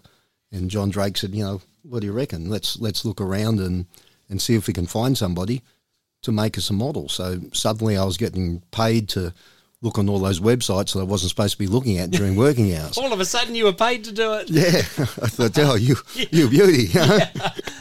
Yeah, So- yeah. And so John is the grandson or the son of the founder. John is the son of, of the founder. Cole Drake was, was first generation, and then uh, John joined the company. Yep. And uh, at present, there's uh, Sam Drake and, and Maggie Drake, or Maggie Nielsen, Yep. which are third generation at, at Drake itself. So in, in charge of the Drake Group. So it's a it's a group of companies. So how many um, how many uh, years had you been at the company when, when all of a sudden the door opened and the, he gave you the dream job? Well, I uh, I worked for uh, an engineering company that John Drake bought in '94. Oh, yep, yep, So, uh, sort of uh, officially last year, they had my 40th anniversary right. for Drake, but it was a bit of a, a paperwork sort of thing. Yeah, yeah. So, um, yeah, John Drake's been my boss since um, 94, and uh, I managed the company that he owned. And then he moved that on, and I moved into into Drake about 2006. But um, I'm sort of a, a fitter welder by trade, and I guess I uh, I pulled my first Drake trailer apart for repairs about uh, 88, 89. So uh, lost a lot of skin on them over those years. Yeah, yeah, absolutely. So in today, do you your days of of doing the special projects work for the real for the heavy trailers is are you totally committed to the to the collectibles division? Yeah, look, about um, 2010, 2011, I uh, uh, headed up the, the collectibles division. Uh, it has three full time employees that I look after, Wow. and um, and two sort of part time ones that work with us as far as photographs and media and videos and and things of that nature. So um, we never set out to become that manufacturer. We found a, a company in the US that we funded, made our first first model for us. But then uh, when the second one was coming along, there was a few gaps started to appear, and they were having a bit of financial problems, which was the, the go in the US around that time. So uh, John said to me, "Hey, you better get your paperwork in order, and uh, and head over to Asia there, where our tooling is, and see if we can sort that out." And uh, that's how it sort of evolved. From there, I put together a business plan, and uh, if you'd have told me all these years later that you know uh, we'd have the most popular truck model in the world with a cabinet full of awards and recognition for, for quality product. And uh, I'd be sitting at a desk in New Zealand talking about it. I, I would have wouldn't have believed you, you know. Absolutely, and that and that sort of leads me on to my next the next next question. Is like when that well the very first model, the very first model was what the first original model The very first one was a uh, was a Kenworth T908. Yep. And the, the Drake hundred tonner, the four Yep. by eight four by eight trailer with the two by eight dolly. Yep, yep, which is yeah, I've, yep, I've got that one. That's what I with the with the Drake riding on the door. Yep. Yeah, yeah, mm. yeah. Okay, sweet. So when was- and you've just answered the question really, but like when you when that first appeared, you couldn't have possibly thought of where the tentacles where it would take you. No, because it's taken you around the world, hasn't it? It has, yeah. Yeah.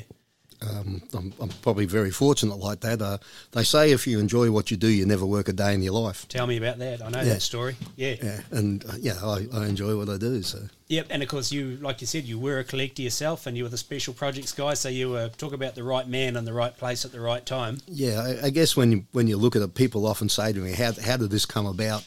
Um, how, how do you do all this?" And and I think, well, uh, I'm a diecast collector, so that's got that covered.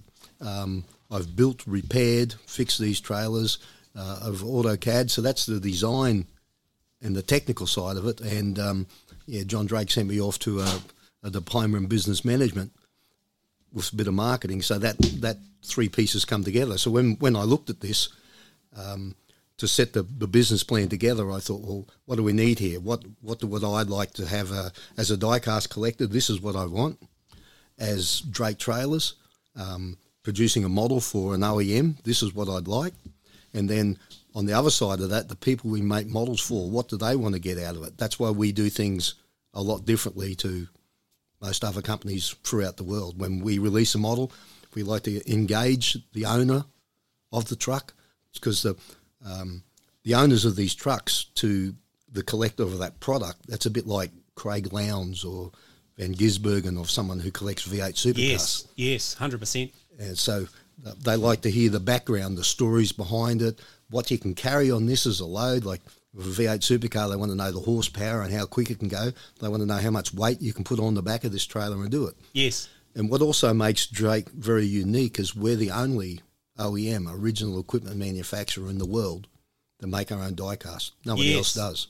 So that leads me to the question, and um, he he must be quite visionary because like you could have run a big trailer building workshop or a or a whatever it is, you know, like you did or did, and people could come in the door and say, "Oh, you should build a, we should you should build a model of this. You should build a, you know, I'd love a model of this," and blah blah blah. But w- was it John? Dra- Like, was it John Drake that said, "Yeah, okay, let's do that. Let's the visionary moment. Let, let's give let's give this a go and see where it leads." Yeah, look, um, we sort of had a few discussions, and then he went overseas to uh, to Bauma, the machinery show, Right. And he could see over there that um, uh, there was other trailer models and bits and pieces and that, and he thought, you know, this is this is probably it. And we come back and we had a discussion. He said, "What do you think?" And uh, I said, "Yeah, I reckon." We could we could do something here. Let's let's give it a go. We all, always sort of thought, you know, it'd be great if it took off, and um, and ended up sort of Being what it is. being what it is, or, Yeah. or something like what it was. You know, Yeah. we, we never we never imagined it would become such the monster. I guess that that has become monster in a good way.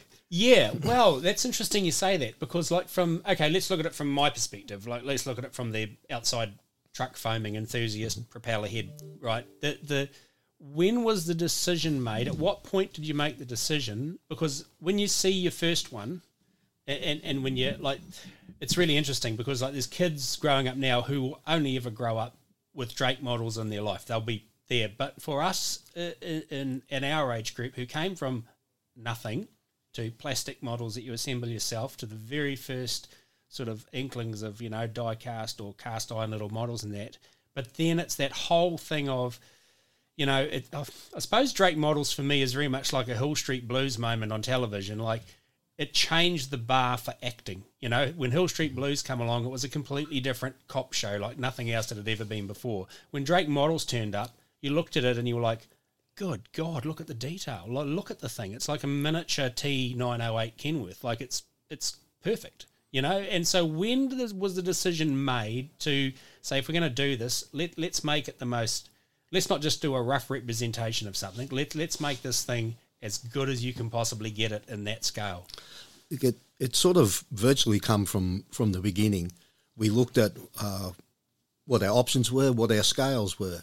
So 150 scale is is the construction, mining, crane scale throughout the world. We build low loaders that fits on there.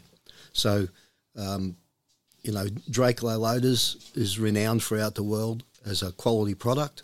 And if you're going to promote a quality product, you, you'd like to do that with a with a quality item Yeah, to reflect that. So that was why we sort of set the benchmark fairly high. Um, we set out just to make a trailer to put it with a with a truck, but then there was no Aussie trucks out there, so that's that's how the, the approach towards Kenworth come around. And uh, next thing we were, we were making truck models and selling them to Kenworth. yeah, yeah, yeah. And uh, yeah, we, we sort of did that. We looked at it, and once again, what would you like to see? What does he want to see? And what does our end customer want? You know, they, they want to promote their branding with a quality product. So that was how that come about. And we also thought, well, um, if this is become popular and some of the overseas manufacturers want to look at this and look at the Australian market, let's set the bar fairly high so it's a fair hurdle for them to catch. yeah, yeah, yeah. Yeah. Good. Yeah, yeah. If you're gonna, yeah, if you're gonna create competition, make it hard. yeah. Yeah. So with the Kenworth, uh, the thing, the PACCAR involvement, like, were they? Was that just an instant yes when you went to them? Were they, did they say, "Yeah, shit, we're into this"? Well, Look, it was a bit funny because I sort of chased the bloke a fair bit, and um, uh, I eventually got him on the phone uh, after some emails and bits and pieces. And he said, "Look, I don't, I don't mean to be rude," he said, "but I get people contact me all the time wanting to make models of our product, but as soon as they find out how many they're going to make and what the cost is going to be, um, yeah, you never hear from them again." And um, I, I said to him, "Well, look, mate." Um, have you ever heard of Drake Trailers? He said, well, no, I haven't actually. And I said, okay. I said, have you got a Kenworth calendar on your wall? And he said, yeah. I said, look at March, May, November, December. Yeah. And uh, I said, I know what it's going to cost. I'm prepared to pay this. I want a commitment from you, from an agreement, and, and you know you'll stock them in the stores. Or and he says, "Are you you're serious, aren't you?" I said, "Yeah." At the moment, you're wasting my time. Oh, great answer. Oh, I love it. And uh, and he said to me, "I'll ring you back in ten minutes." And he rang me back and he said, "Look, I'm so sorry, but we do get all these people, Yeah, and, yeah. and we're busy, and it's just a time waste." Yeah, yeah. Let's let's talk about this. And um, that was about 2008, 2009, and um, yeah, So, do you ever talk to that guy now, this far down the journey, and say, "Remember that"? And now look. yeah. Look, he he retired uh, not so long back, but uh, we often joked about it. Yeah, yeah. Yeah, and I often say to him, "Oh, look, and, you nearly let this this opportunity slip through your fingers." Ah, you, yeah. Stop reminding me about that. But uh, they're they're really good and supportive Kenworth in uh, in Melbourne. Oh, I- yeah. I've got a good team I work with there. The marketing bloke's good. The engineering bloke is good. And uh, Well, yeah, the thing they're- is, you've got credit on the street now, Yeah. Mm. isn't it? Like when you turn up and say we want to do this, they're like, "Yeah, we're all ears." Yeah. isn't it? You know, Yeah. it's like a guy that buys a hundred real ones, isn't it? When he, Yeah. it's a difference from when he wants to buy the hundred and first one to when he wants to buy the very first one, isn't it? Mm. Yeah, yeah, yeah. Interesting. Inter- L- l- If we turn 180 degrees and look at it back the other way, because so far we've looked from Drake heavy haulage trailers out into the models. Mm-hmm. It- Has there been any sort of measurable, probably hard to do, like measurable when Drake looked back in from the has the models had a any sort of direct uh, influence on the, the brand, the, the reputation, the marketing? Has the models been a fantastic marketing tool for the real trailers? Look, it, it, it has been because it is such a high quality. When you gift that to someone, whether whether we give it to one of our customers or our customers that we do models for give it to their customers, it's of such a level of quality that it stays on a desk, it stays in an office, in a foyer. It doesn't go home to the sandpit. yeah, yeah. So when it's presented there, it's got everybody's names on it and all the rest of it. And uh, amongst, I suppose, some of the Drake customers, it's it's a, a, a bit of a thing that you haven't made it in the heavy haulage game till Bruce has made you a model. Ah, yeah. when there's a die-cast model of your truck, then come and see me. You know, Yeah, yeah. There's there's a bit of banter about a few of them. Yeah, yeah. And look, I've heard of a, a few occasions where the uh, the salesman will ring me up and he say, "Hey, listen, I got such and such here, and um, he's about ready to sign an order, but you know what would get him across the uh, across the line?" and uh, I said, "Yeah, okay, we, we can do that for we him." We can do that for him. Yeah, Yeah, yeah, yeah. yeah. So uh, John and I are in Lockley, and uh, uh, now in an exclusive club of yep, yep. You can come in the door because you've got a, a Drake model in your truck. Yeah, yeah, yeah. It's a bit like um, if you haven't got a model of your truck made, you're just a moped driver amongst the Harley loads, you know. That's crack up. And how far? Like they go to all corners of the world. Uh, yeah, there's Drake models on shelves from bloody Canada to Greenland to South Africa to. yeah. I know there's plenty in New Zealand. Look, a, look, a funny story. John Drake, like the, the current MD, was in Canada, and he went to a trailer manufacturer because they were looking at a special purpose um, trailer product. Yep. And when he walked into the uh, into the meeting room and all the rest of it, at the end on the buffet was a Drake model. Far out. Is So that- I've heard all sorts of stories uh, about that. Um, one of our other customers was in was in France yep, on a bus, yep. and there was a bloke next to him with a kid, and they had a product, and he was looking at it, and he looked like that, and uh, they opened it up, and it was his model, his model from Brisbane, and he was in France on holidays. Hey, did he offer to autograph the box? some of them a bit like that. That But- must be quite make you quite chuffed when that happens. Well, eh? it is. You know, like they ring you up and say, "Hey, you, you, you won't believe this." And look, some of them, like twenty five percent, thirty percent of what we make, um, never comes to Australia. It goes straight from the factory to Europe, US, stays in Asia. Um, obviously, we ship into here, into, into New Zealand, and um, and also a little bit into into Japan and, and a few other areas. Yep. But our distributor in, in sort of Asia looks after Thailand and a, a few of those other areas. So drakes are, are to be found far and wide. Um, it's it's a bit uh, it's interesting. Like I'll, I'll go to Europe every year for the toy fair, or, apart from the couple of years of COVID. And uh, or our distributor, we've got a large distributor in Holland, WSI Models. Yep. And uh, last year I, I went over there for their big truck show they have down there. And um, I was on their stand talking to people and, and all the rest of it. And uh, like a funny story, which happens a few times, is um, I'll be talking to someone and they might have a, a, a Membrey Transport shirt on. And they're talking about, oh, I love, I love Membrey Transport, the, the models, the colours, and all the rest of it. And, and a few times I've gone, just hang on a minute. And I've handed them my phone. And uh, he goes, what is it? I said, it's for you. And he says, who is it? I said, it's Craig Membrey. Want to say hello? Far out. Yeah, yeah. And their, their hands shake. You Yeah, know, yeah. suddenly that person is, is there Yeah. talking to him. Yeah, yeah, I've yeah. done yeah. that with, with um, you know, Craig Membrey or Warwick Doolan or um, old mate of mine, Yogi from Kendall Trucking. Yeah, yeah, Done that a couple of times. Yeah. The look on some kid's face when he's talking to, Isn't that? to Yogi, you know, Oh. that's that's that's that's And well I can imagine. it. I can imagine how the other end's talking to the kid when it's, Yeah. when it's Ken, when it's Yogi. You know, Yeah. like far out. You get excited when he rings you when you're 57. Yeah. So, is there any? Uh, so, obviously, you talked about the WSI and the distributorships and that. There's collaboration goes on between certain model. Yes, model with producers? um, with WSI, they they take our products into uh, into Europe. They look after that. We bring their products into Australia.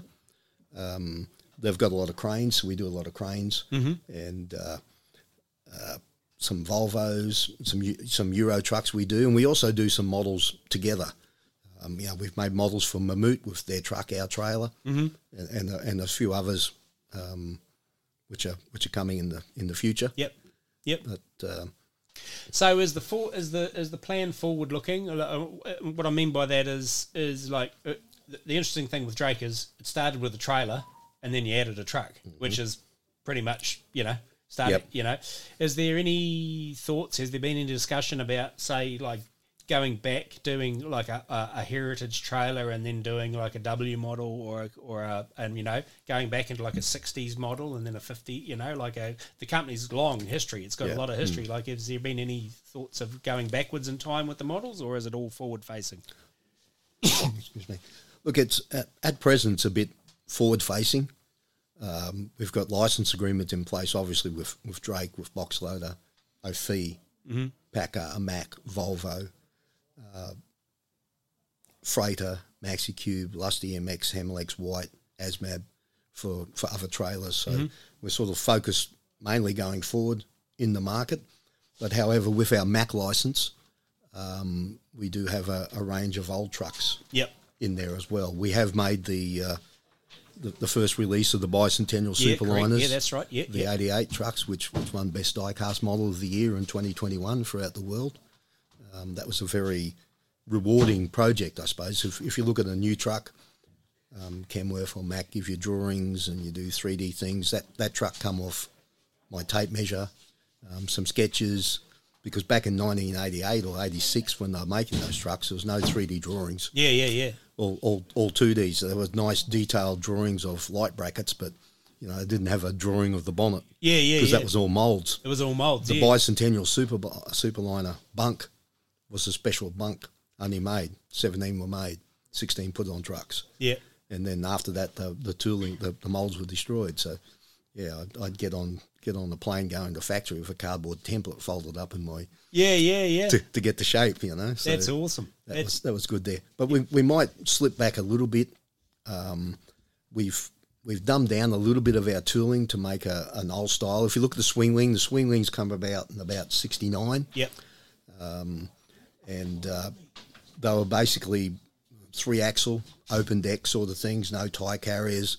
they had a big bulky gooseneck on them. So we've we've dumbed them back a little bit to make sort of a period trailer a couple of times. Yep. But look, you never know what will come forward in the future. No, you never know. I mean, the, the sky's. I mean, the history's the limit, forward and back, Yeah. isn't it? Yeah, yeah, yeah.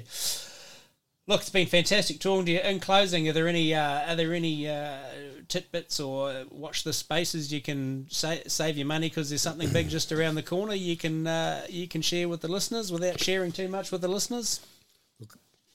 Excuse me. We've always got something um, good and exciting coming. Yep. Uh, we've got some some new tooling in development with the, with the SAR Legend. Yep. A uh, an OFI cattle crate. Um, we own OFI. OFI's in the 80s and 90s. Yep. cattle crates. Yep. So that's a that's a good addition to our fleet, Yep. um, especially for like behind the bicentennial trucks. Yeah, yeah, yeah. and uh, with with the bicentennials also, you've got the we've got the Series One, Series Two superliners, um, day cab, sleeper cab, flat top, and all the rest. So all that all that'll come. But uh, we have some some new company liveries coming in.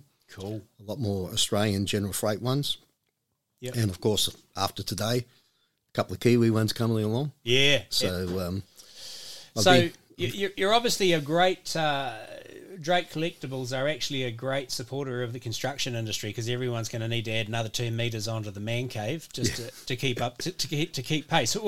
Do- what's the biggest collection that you know of, like outside of the company's archive? That I suppose you've got one of everything you've ever made in the in the vault. But eh, what's your, what numbers numbers wise? What like what's some of the biggest private numbers that you've heard? Well, there's there's a few people out there who are on the uh, on the trail. They want one of everything at least that we've produced. Pre-ordered. If you produce it, send me one. Yeah, They- they'll they'll they'll hunt them down. Um, some of the original first releases go for obscene money, Right. you know, crazy sort of money. And what we also do is we do what's called private label manufacturing. Yep. A little bit like we've what we've done for for Jeremy here. Yep. Uh, he orders them, we sell them to him, he sells them on. But there's also a few transport companies out there that we've supplied them to, and they never went to the retail market. Yep.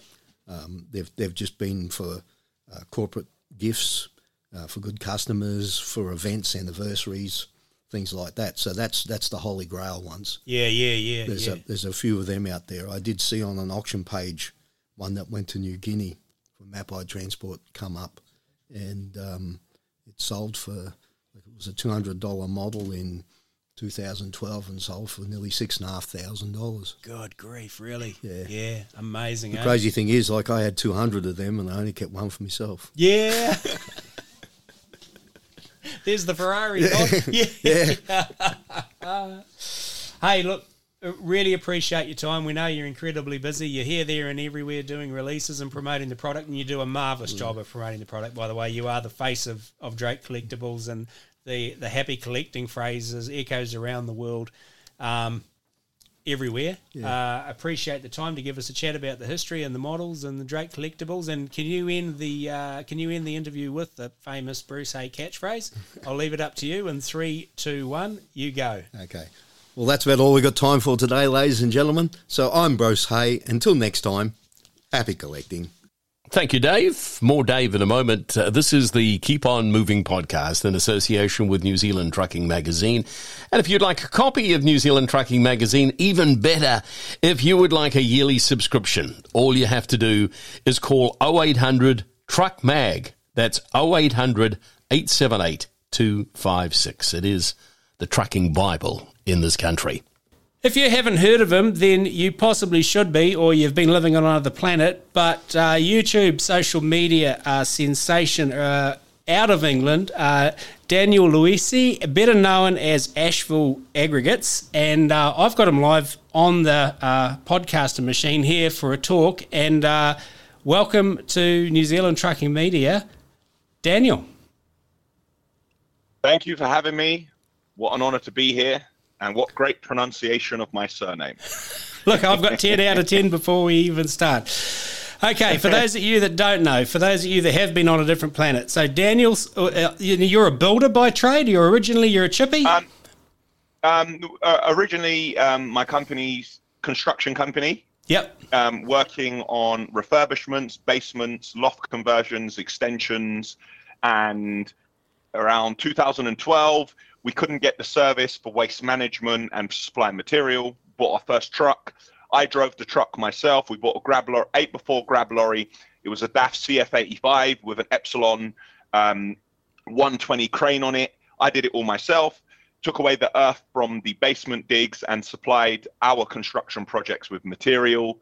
Um, went from strength to strength, as in we didn't get any basement digs for two years, but that forced me to go out to people who I used to tender against, and then we began to provide um, truck services and waste management and aggregate supply as a separate business away from construction. So the two grew individually. Fantastic. And and somewhere in the mix, somewhere along the line, you decided to involve social media in your uh, in your transport journey, or was that also in your building journey? Did you did you trans did you just transfer from one to the other, or was that very much a transport thing? Um, it was it was a bit of both. Um, the the two the two I I look at and handle the two uh, separately. The construction we've been doing for a longer period of time, and um, media with our construction projects. I I kind of wanted to showcase the how to and our finished projects. Like this is a project we finished. This is how we did it. Uh, these are some of our clients. Very proud of you know our end product and the work we've done with, regarding the the transport, waste management, and our concrete and all those services, um, that industry is a bit harder to get into, and a lot of our competition are like third generation. So I wanted to showcase what we did and people to know who we were. So that was kind of uh, one I was showcasing what we did, and the other one I was more trying to get our name out there. This is what we can do. Um, these are the resources we have to hand. This is the this is the all-round wraparound turnkey construction service, construction supply service that we can supply to other construction companies, not just to our construction company. Right, excellent. And so, just to give you some idea, um, Kiwis that are listening, so that last stats, the the the uh, uh, Ashville Aggregates YouTube channel, we've got uh, four hundred and sixty thousand subscribers. We've Correct. got sixty-five million hours of viewing, and that equates to seven thousand four hundred and twenty uh, years worth of worth of viewing. This guy is hugely popular, and there'll be lots of. I know there's people out there who I've who I've said that I'm going to interview. Daniel are already across. And uh, but if you're not, it's great viewing. You said in your interview with Will Shires when when Will talked to you about oh people get a bit of humour out of it, but I don't really see where that is. But if you wa- wa- like you watch the videos, there's also you do things all the time, like that real professional flyover of the drone across the fleet, and then it just flies into a tree, and then there's pictures of you sleeping in a sleeper I mean- cab, cuddl- cuddling your tip truck, and like you do inject funny stuff into the videos. I, I I I try to share the entire journey, the good and the bad. I feel that on social media, uh, yeah, on, on social media, a lot of the time, um, it's all about people showing it's so great, I'm so great, we're the best company, very corporate, nothing ever goes wrong. Um, I made a conscious decision to share the good with the bad, the ups and the downs. Like for instance, we did we did crash the drone. What's the problem with showing that we crashed a drone? You know, there's no problem. We did crash the drone what a problem no problem we'll get some new propellers for it and we'll put it and we'll put it up again so yeah And that's great. Shows the reality of life. Like sometimes you've you've you've got tongue tied and you just you just spit it out and start again and say forget about that and you know go to open the passenger door of the truck and it's locked. You know, and just awesome, awesome, funny stuff like it's just real life stuff that that uh, really goes down. Oh, really tickles my fancy. Uh, anyway. For those of you that are listening that have heard Daniel speak about the fleet already and the original CF85 DAF, which is a truck hugely familiar to us out here, um, but he talked about a grab. Now, what that is, if you don't know the, the English trucking scene and the and the municipal tip sort of market, it's a it's a it's got a like a clamshell crane uh, on the back of it, like a you know, like a Hiab or a Palfinger or whatever, and it's got a grab and it unloads and loads itself. Do, do, do they tip as well? What you call a grab is that a tip truck as well? Yeah tip trucks as well it's um it's on well I, I we i use them on on on two chassis i use them on a on a 4 by 2 chassis to get into those tight Mews jobs in central London, but the majority of them are on an 8 before chassis. The body tips. It's very similar to a tipper, except the body is a bit smaller and the space behind the cab um, where the body would um, would would go all the way to on a tipper, a bit smaller, and the crane fits there, bolted to the chassis. And you use that to like del- deliver sites and pick up stuff, or yeah, well, you well you. We, we use it to we use it to take waste away. Uh, we use it to supply material, and um, I, I try to find um, I try to find multiple uses for it. So I have fitted quick hitches on, on mine as well. So I often put um, bulk bags of material in the back, and the lads will put the bucket in the back. They like hold, you know, two hydraulic quick hitches, take it off, and then attach a hook, and then deliver bags as well. So uh, some people have um, an attachment what they can put on it, so they can deliver pallets of um, breeze yep. blocks as yep. well. So they're very versatile bits of kit. Yep, yep. So as we sit here in 2023, what's the makeup of the fleet? What's the size of the fleet? How's that put you on the spot? Okay, the fleet is um, currently the fleet is of trucks is 31, and I have another I have another four tipper trucks on the way. So um, the l- latest one I bought was a brand new eight before Volvo. Um, I believe I think it's is it a four I think it's a 420 uh, Volvo tipper with a Thomson body on the back of it, and uh, I have another four identical ones coming to us. And the makeup of the fleet is going to be let me see if I, i'm terrible at remembering this the makeup of the fleet is going to be 28 before tippers um, four 8 before grabs one 4 by 2 grab two 4 by 2 skip lorries uh, one 4 by 2 pump lorry uh, five um, 8 before um, upgraded chassis uh, volumetric concrete lorries um, oh Jesus, where oh yeah, one roll on roll off eight by two with a crane crane on it. Um, oh, what what is it? What is it? Uh, one road sweeper. oh, we're gonna road sweep it. Yeah, yep. Yeah, yeah, we got a little we got a little DAF uh, road, road road sweeper as well. I'm trying to remember. I think I think I think that's it. Yeah, I think that's I think. Did we have the Did we have the Arctics in there? No, the Arctics are gone now. Oh, are they? One of the biggest mistakes I've ever made. I was, um, I was, uh, how can I say? I was, uh, I was looking at at pounds and pence and spreadsheets as opposed to day-to-day practicality. And on a whim, the um, the Arctic tractor units and tipping bodies they went to auction and they fetched really good money. But now I look around, I can't replace them for the same money that I sold them for. So big mistake. So just touch on um, eight before, eight by two roll on, roll on. What was it? Roll on, roll off. What, fill, fill us yeah, in yeah. on so. So so basically, whenever I'm venturing or diversifying into a new field, we started to do roll on, roll off bins. Oh yep. Oh yep. We want. Yeah, and we and we went into plant hire. So I needed a lorry with a flatbed, but I no longer had the Arctic. But and I wanted to deliver um, bags of material on it. But at the same time, we wanted to start doing the roll off, roll off bins. So and then that lorry needed to get into tight jobs in London. So rather than ordering an eight before, I ordered an eight by two because it ha- it can it has that bit better steer on it and yep. that bit better control with air suspension on it. And so I put a flatbed on and I can deliver anything up to a 13 ton machine, or I can deliver loads of um, bulk bags and I have the crane on the back of it to offload. I can also provide people with haulage to deliver their dumpers. And, you know, the lorry runs around all day delivering formwork, collecting pipes, or I can drop the flatbed off it and then I can just hook a bin or a container onto the back of it. Again, I can get about 13, 13 and a half, 14 ton on the back of it. So it's a very versatile lorry that runs around all day doing bits. Right. So your so your eight wheeler truck and your, your GCM in England is what what what can you what can you put on what what's your GCM for that truck?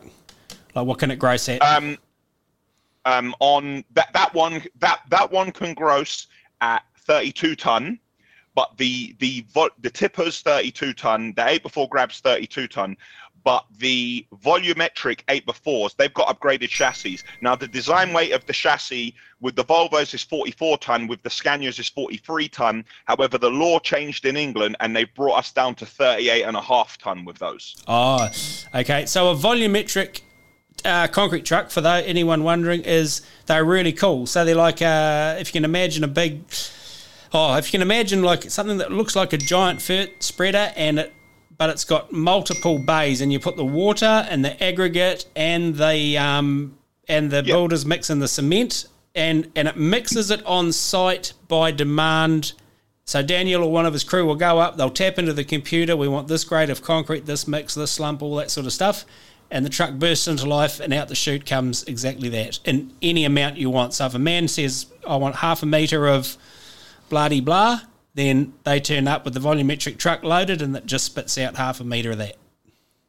Yeah, yeah, pretty much. Pretty much, the, it varies between the trucks, but probably the biggest one in the fleet can hold four ton of cement, uh, 2,200 liters of water, and sand and stone, um, and sand and stone mixes. And we can do anything from like a, a C10 or C C10 curb mix all the way up to like a C50, depending on what they want. Obviously, the higher the mix, the more cement that's going to be used. And once you run out of cement, that's it. Back to the depot to reload. That's it, back to the depot to reload. Fascinating. So I noticed looking at the trucks on YouTube, I haven't seen a tip trailer yet being towed by any of the trucks. What's the, what's the story there? Well, I can double your productivity overnight. The, the, the what? Sorry, the A trailer, like a pull trailer behind the truck, like for the tip oh, the, the, but as in the tipping trailers. Yep, Which for, for the Artics we're talking about. No, no, like for the rigids, rigid and a full and a tipping dog trailer, like a pull behind drawbar trailer. We don't have one. Right. Yeah, we, do- we don't we don't have one at the moment. However, the the eight by two, the eight by two has the capability to um to put to pull. Uh, I I spec'd it new from Scania with the capability to at, to uh, to attach and pull a trailer behind. And normally when I spec an eight before, the ones that come out of Scania before they were a 410. However, that eight by two is a 450. Right. So it's got that that extra bit of grunt in it. Right, right, excellent. And um, so, talking about models and makes, like, is there a preference? Do we have a preference here for the for the listeners? Those that watch you will know, but those that, that those that are about to, I, I, I, I, I started with DAF, and I'm now Volvo or Scania. right? And the reason for that being, Um, right. I I find hmm, with if if the truck was based on the road, just on the road, and we didn't have to go out of rough sites and landfills, and it, it it wasn't rough work. I would say you can pretty much use any truck on the road. But once you start to go into rough construction sites and tipping, I just feel like the Volvos and Scanias are that bit more robust. I just I, I haven't had fantastic experiences with DAFs on an 8x4 chassis, which are going in and out of landfill and going onto construction sites. I just the Volvos and Scanias are that bit more they, they, they can put up with a bit more I won't say abuse, but I'll say rough work. Yeah, yeah, okay, interesting, interesting. So that new Volvo that's coming that you were talking about, the is that one of the ones that you flew to have a look at and you had a walk around and pointed at and Yeah. sat in and all of that stuff? Yeah, that's that's one of the ones. It it was it was near identical to a spec that I would order. The only thing that didn't it didn't have on it. If I'm ordering new from factory, uh, we can now order. I know Scania are doing it. You can order breathalyzers on the truck. Oh, so yeah. in the morning, for, yeah, order breathalyzers on the truck. The the eight by two, um, the eight by two roll on roll off crane lorry has a uh, a breatha- breathalyzer on it as well. And something else I also order on all the trucks now is the emergency braking. Right. Yep. Yep.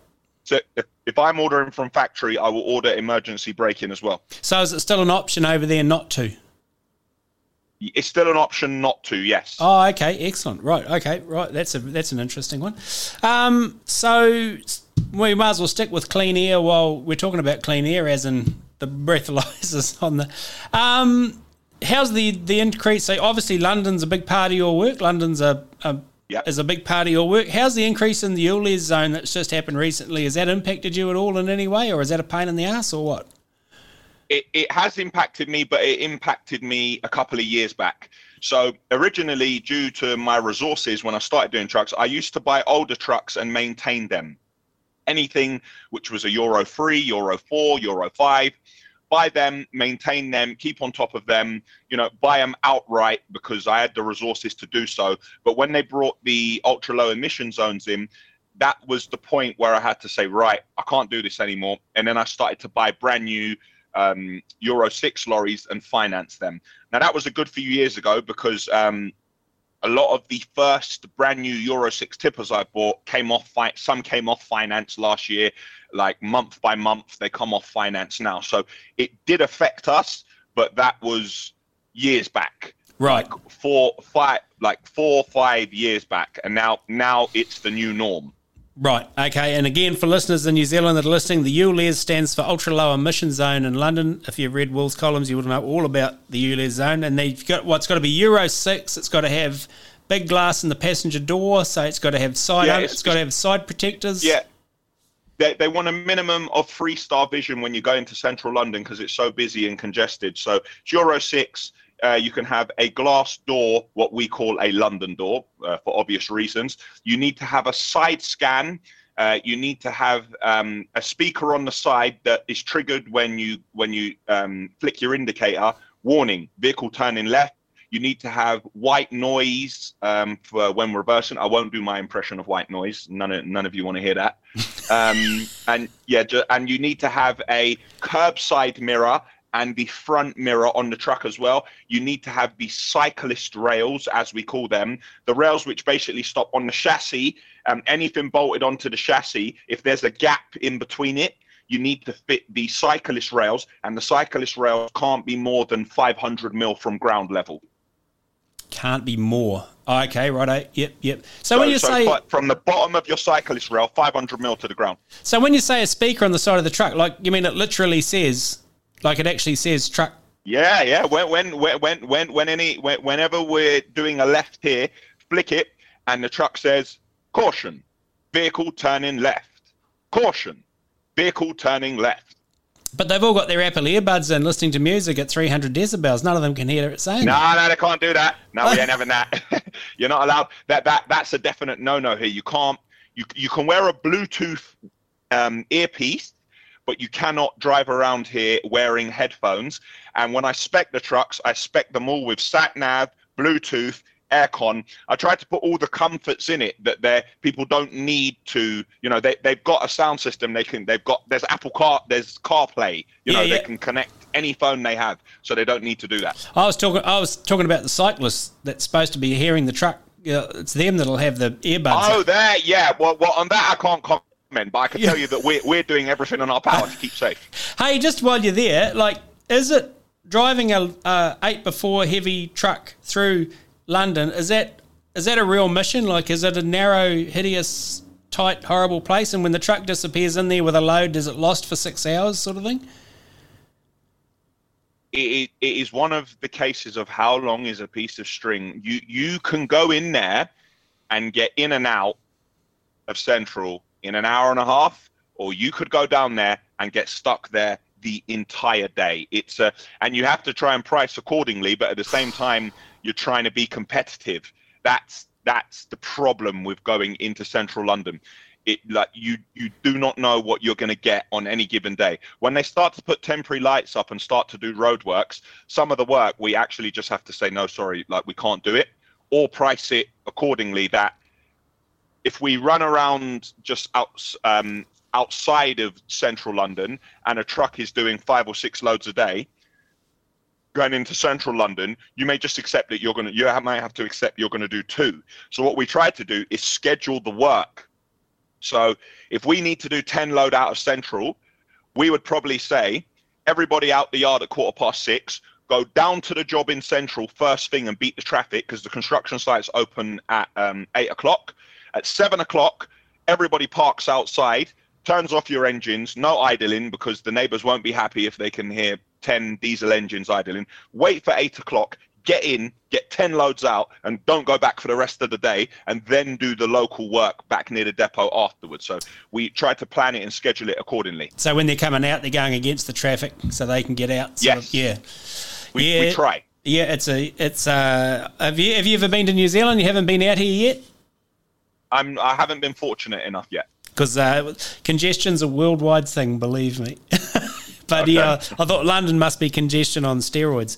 Um, what else have I got to ask you? Oh, now I was interested to read you got a rail siding. You bring your aggregate into your yard, the train drops the wagons off, and you've got aspirations to own a Ashville Aggregates train.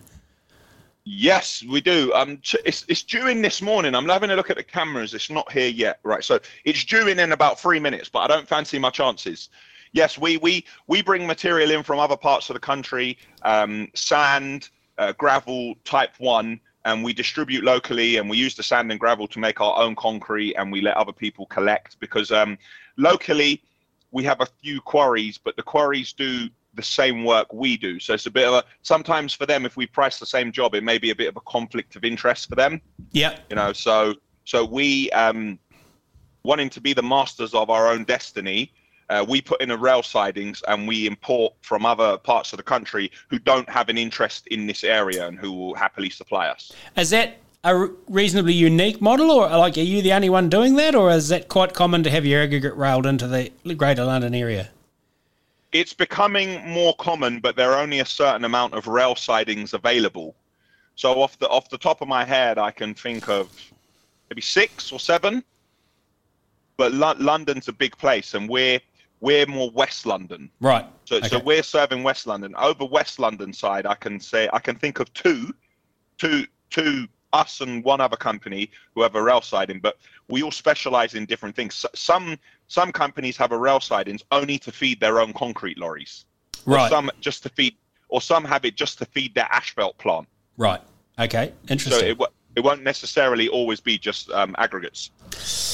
I'm going to uh, let you get back to your concrete pour shortly, but one last question before we go, or second to last question before we go. The uh, the interesting over there, the your staff. How many on the staff, and what's the split between boy, girls, and the driving force? On the we are about uh, 60 uh, about 60 over all the companies and the the and I I'd say 60 and probably 10% 10% of our staff are female Yeah. uh, mixed di- mixed diversity from all corners of the globe unfortunately at the moment we do not have a female driver Oh, interesting. Is that is that we, uh, we, we, we have we have had in the past Yep.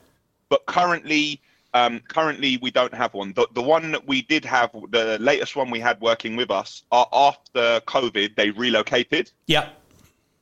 But there, there are there are a lot of um, uh, female drivers in London, and um, some of them are now. Um, they used to be in Artic. Some of them used to be in tippers, but now a lot of them are getting onto the grab lorry, so they're getting their crane certification as well. So it's uh, Oh, cool. there's a lot happening in London in, in the way of ladies getting into trucks. Yeah, yeah. And is that uh is that spreading out into the line haul stuff? Do you know, or you're not not really across that, or like line haul drivers? Um, what would you call them? Tramp, tramp. Are they called tramp drivers or trunk drivers? The- Like up and down the country, like. Oh, up and down the country, yeah. It, I, I would say it's more common with with with, with the dri- with those drivers. Yeah. It's, it's more common with, with the long distance who um who sleep in the uh, overnight in the in the uh, in the sleeper cabs and travel up and down the country.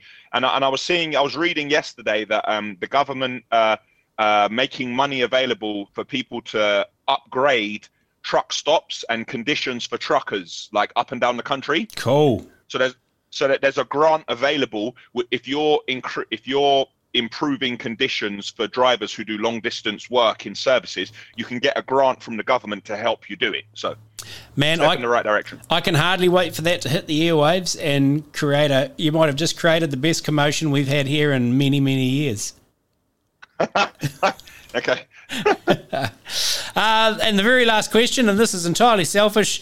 Uh, it's been an absolute thrill to have you on the media here and have you on the broadcast, and I'm sure you have lots of new click, click, click subscribers as people over here have a have a snifter around what you do and and the and the uh, Ashville aggregate story as it as it keeps on skyrocketing um, upwards. And uh, um, how would you feel about an occasional touch base every three or four months to catch up on what's going and touch base with the viewers here, with the listeners here? Yeah, not a problem. You just let you just let me know as long as we schedule it in the diary. I've got I've got something um, for you and your listeners. Um, I have my own show coming out on Nat Geo. Oh, that's the construction in, one. Yep, it's called Building Impossible with that's Daniel right. Ashville. Yep. And in, and in one of the episodes, I'm in South Africa driving a truck in one of the episodes. Now, it showcases in Africa on the 12th of September, but showcases in the UK on the 14th of September next Thursday. But I'm not sure when it showcases in New Zealand. So it's National Geographic Building Impossible with Daniel Ashville. I'd, I'd appreciate it if um, if your viewers could try and have a watch of that. Oh, uh, but, that's my we'll that, be that, watching. That's, that's my t- that's my TV debut. Excellent. We can hardly wait. I'll be I'll be tuned in. That's for sure, mate. Take care. Look after yourself, and we'll talk. Get back to that concrete pour. Thanks, mate. Take care. Keep on moving. The official podcast of New Zealand Trucking Media. New Zealand Trucking Media, Trucking Radio 24 7, and the Keep On Moving podcast. We have got a very interesting interview, actually, that uh, is we're going to kick off with uh, now. It is the HARMfree program. Now, small and medium sized transport and logistic businesses in New Zealand are navigating the the sea of compliance in 2023. It can seem like an insurmountable task and you isolate the requirements, uh, find resources, support information, and reputable providers is far from easy, not to mention overcoming the feelings of isolation and being all alone while you're trying to do it and answerable to the boss and all that sort of stuff. You know what it's like. Scaling Everest uh, without a climbing companion can be a lonely old trudge indeed. But there's moves afoot in many areas to, to, to change all that, and one of the really cool ones of very recently, towards the end of September, uh, is the HARMfree program. It's a collaboration between the New Zealand Trucking Association, National Road Carriers, uh, industry partners Success Formula, Fit for Duty, and AutoSense. A health and safety and well-being online enabler and tool chest targeted specifically at road transport and logistics. It's a fantastic initiative that gained some real horsepower and grunt following the awarding of an ACC injury prevention grant. So if they're doing that, they can see the real benefits in it. That recognition and resource was key to bringing HARMfree to fruition, and the portal went live late in September. John Sansom is the program head for HARMfree, and uh, he's with us on the line. And it must be a really incredibly exciting time for you just at the moment, John, when you can see your uh, baby standing up and taking its own first steps and waiting for people to uh, to come and have a look. Yeah, kia ora, Dave. Thank you very much for having me on. It's a great opportunity to talk to you and your and your listeners.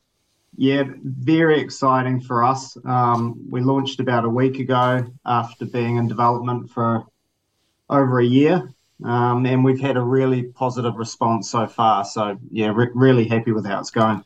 Has there been a sense of anticipation and people sort of waiting for it and, and sort of saying, "Come on, you know, when, how far away is it?" sort of thing? We yes, we have been prodded a fair bit by our members, and um, we started a bit of a launch campaign around a month ago. So we've been slowly gathering momentum, building up to the launch. Um, so yeah, we've hit the ground running, so to speak. So I understand it was like an industry-led initiative, and can can you talk to that a bit? Was it a case of members asking for something, saying, "Hey, this is just unbelievable what we've got to deal with," um, and uh, and the uh, the associations, you know, sensing sensing a need, or, or was it was it a bit of both, members and associations, sort of both sensing a need for something? Yeah, I think we, we knew there was a need out there, and we, we're constantly fielding phone calls and emails from our members here at New Zealand Trucking Association, and we know our collaboration partners, uh, national road carriers, are the same. Um, what they're finding is that it's actually really hard to find transport logistics specific information and resources out there. There's not really a one stop shop for that, that type of thing. And there's no hub, which is what we were trying to do with HARMfree. I think with the project team, creating HARMfree was sort of a natural progression for us. Um, as we're involved in some really good health and safety initiatives like the road safety truck uh, Trucking Along, which is about mental health. And um, one of our project partners, AutoSense and Success Formula, they're involved in the Eyes Up NZ campaign, um, where they go around New Zealand training the trainers. Um, so from the project team, it really comes from a place of genuinely wanting better outcomes for our industry. Yep, yeah, and really one of the the neat things that sort of piqued my interest with it too was that it's not just a portal where you go to and say, "Here's a we've we've we've sort of you know we've put all the stuff you need to do sort of bunched in here, and here's what you need to do, and there's all the stuff you'll need to do it." It actually it actually takes you on a journey, doesn't it? It says, "Okay, this is where we want to get to. You tell us where you are now, and then we'll start." We'll start. We'll take. We'll sort of take your hand figuratively and walk you towards where you need to be. Yeah, that, that's correct, Dave. So, a lot of these bigger companies might have a dedicated health and safety manager um, who sort of knows what they're up to. They might be qualified, but a lot of small and medium enterprises they won't have those types of resources, and their health and safety champion within their company it might be the owner driver themselves, or or a partner of an owner driver, or say an operations manager who's trying to wear lots of different hats. So I think it's important to help to guide these people that are not sure where to start on a journey. So what we've done is we purposely put a workplace assessment tool on our homepage. So it gives somewhere someone a place to start. They can take the workplace assessment and then we'll help guide them towards resources and information and, and providers that can help them make a bit of a start on their journey uh, it also helps raise awareness to certain areas that maybe they haven't thought about.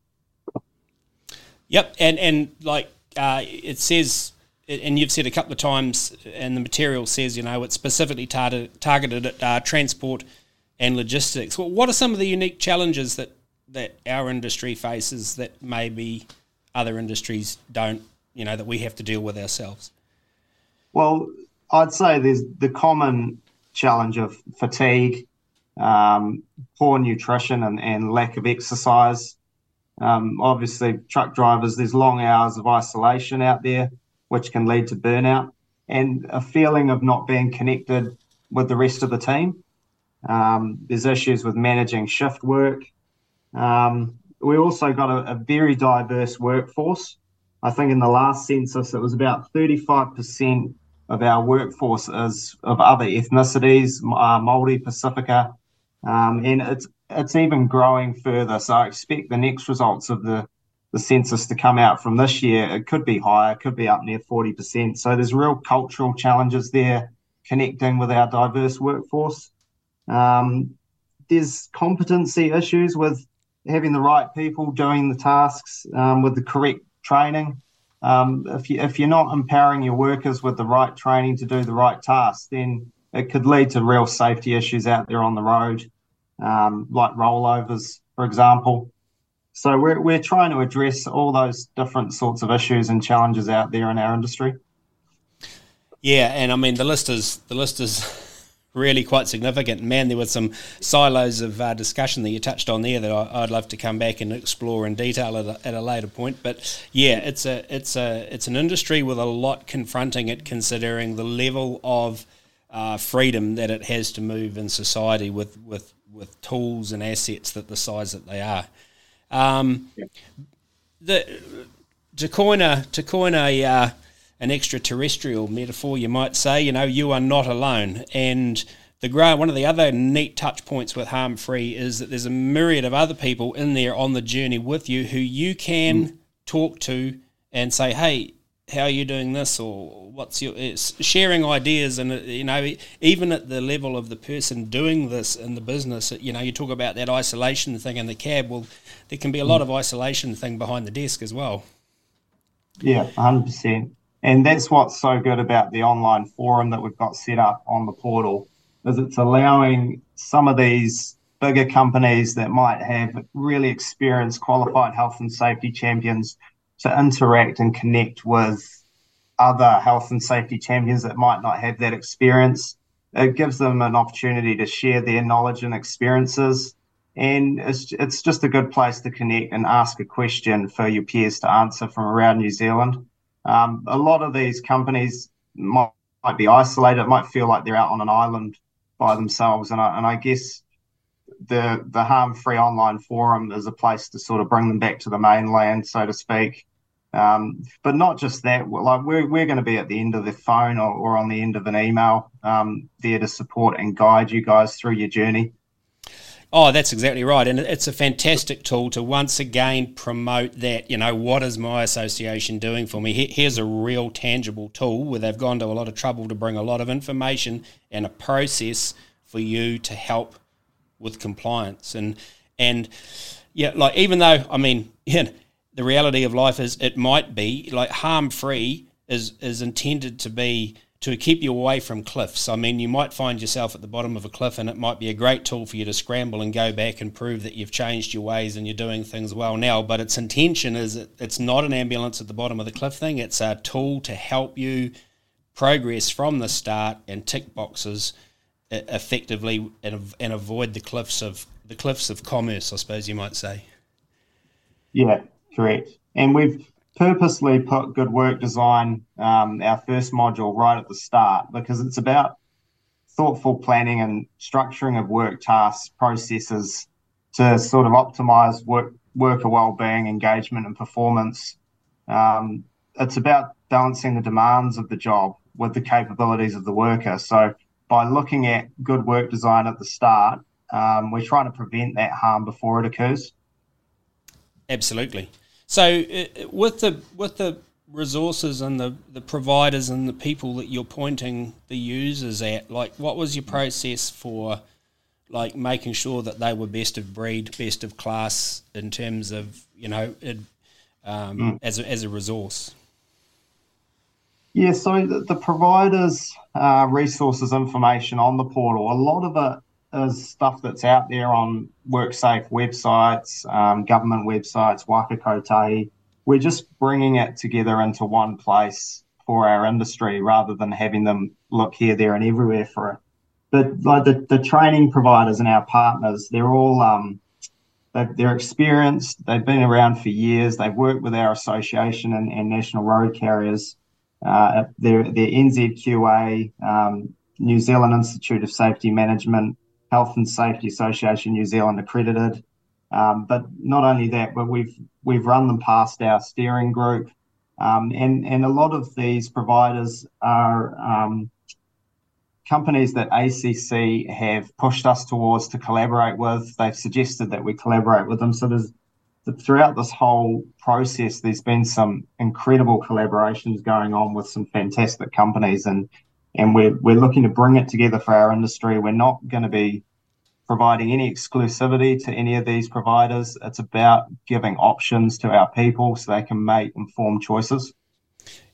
That, that that's great. That's great. So it, you know, there's a lot there's a lot of self management in there mm. as well, and, and options you can take. Okay, so here's one that I'm really interested in. HARMfree. It's it's all about collabor- uh, collaboration and uh, integration, but in in itself is it a standalone thing? And where I'm going here, and I'm and I'm going to sort of I'm going to venture into into areas like we know from the summit in 2022 in Christchurch that there's moves afoot to bring a TruckSafe type industry accreditation scheme uh, to New Zealand at some point.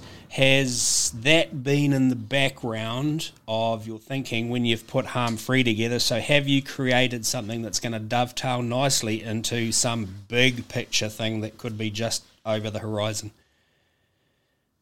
Well, yeah, I mean, you're spot on there, Dave. It, it is part of a, it's a standalone program, but yes, it is part of a bigger picture or a um, a master plan, I suppose you could say. Um, and the, the whole idea with HARMfree is to help support TruckSafe members to, to meet the standards of accreditation. Um, now, I can't say too much on TruckSafe as it is in development. So that might be something that you could get me on at a later date to talk about, Dave.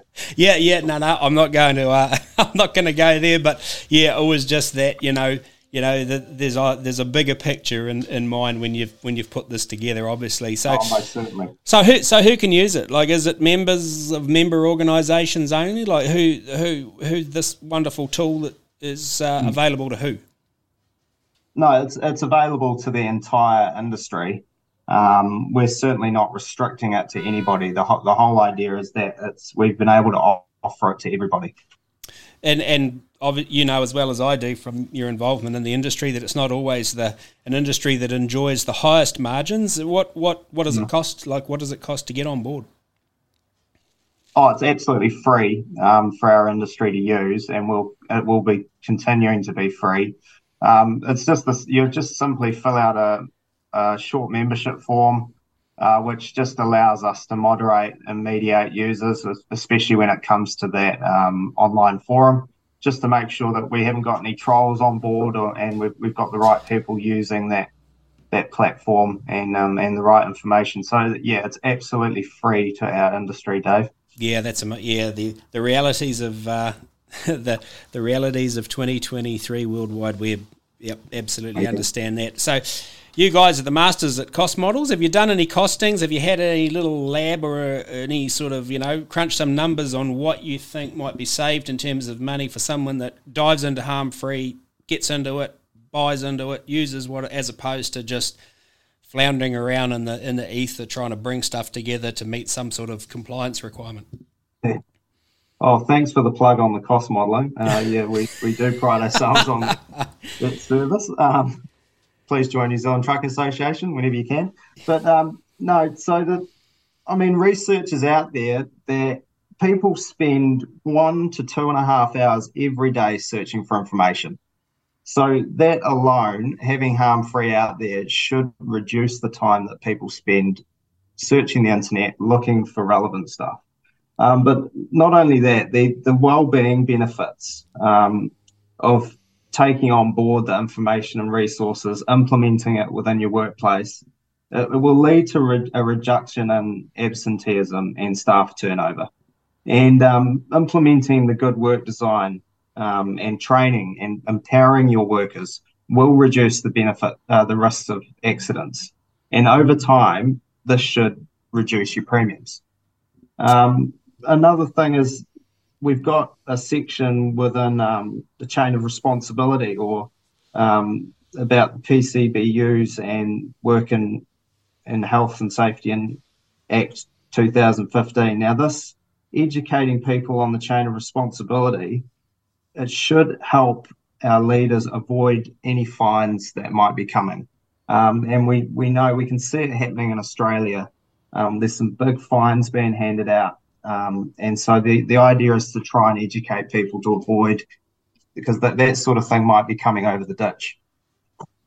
Right, right. And so really it's uh, the, the, the savings are the tentacles go so far back into the business and are so far reaching that it's almost obviously you can crunch some front up numbers, but it's benefits, it's flow on benefits to just overall culture down the track as long as yeah. is, is almost difficult to quantify, isn't it? Because I mean, yeah. at the end of the day, you know, the old transport thing shit's still got to happen and stuff's still got to be moved. But if you can plan the plan the way you're going to do it and make sure the troops are in the best possible headspace and physical space that they are to do it, then that that can only have good outcomes, really.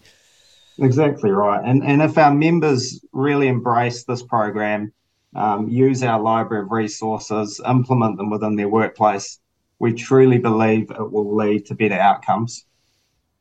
Yeah, absolutely. And I mean, the reality is compliance is not going away from road transport. As we put more people on the ground and more trucks on the ground, and there's more freight to shift and bigger trucks. Compliant, you know, compliance is not a thing that you grit your teeth till it goes away. We're, we're going to be we're going to be required to ask more of ourselves in terms of doing stuff professionally. So you might as well use a great tool that's going to save you some time. Having said that, and you've said to me it's free to use and anyone can use it, but at some point the grant money will, will run out and it's going to have to stand on its own two feet. I mean, it's it's got it's got itself to support, it's got its ongoing development to support, it's got you to support, it's got how how do you envisage making HARMfree? Uh, uh, you know, how do you uh, to, to stay alive commercially? Yeah. Well, that's it's a good challenge for us to keep the program sustainable, but it will continue to be free no matter what. Uh, but it's about getting good partners and, and sponsors on board with contributions. Um, so far, we've had some fantastic companies put their hand up and, and join us as, as partners. Um, so we'll just have to continue that journey. Um, and the more people that go and, and look at HARMfree and see what we're all about, I'm sure they'll want their um, their companies to be exposed and, and to support the program. So um, so far so good, Dave. So uh, I think you may have already sort of touched on this as I've as I've gone along. Have WorkSafe looked looked upon it and, and smiled, or have you heard is is that that's been part of the journey? Yeah, so we've had um, the engagement lead for transport, postal, and warehousing sector um, at WorkSafe. He's been part of our steering group. Um, we've also had help from WorkSafe in the development of the HARMfree workplace assessment tool, which is on the, the homepage. And I mean, WorkSafe information and resources, you'll find them throughout the portal. Yeah. Um, that they actually have a, a, lot of really good stuff out there.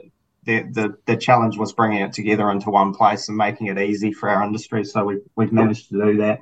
Um. So yeah, they've been quite heavily involved in, in the process, Dave. Well, that, that can only be good news, can't it?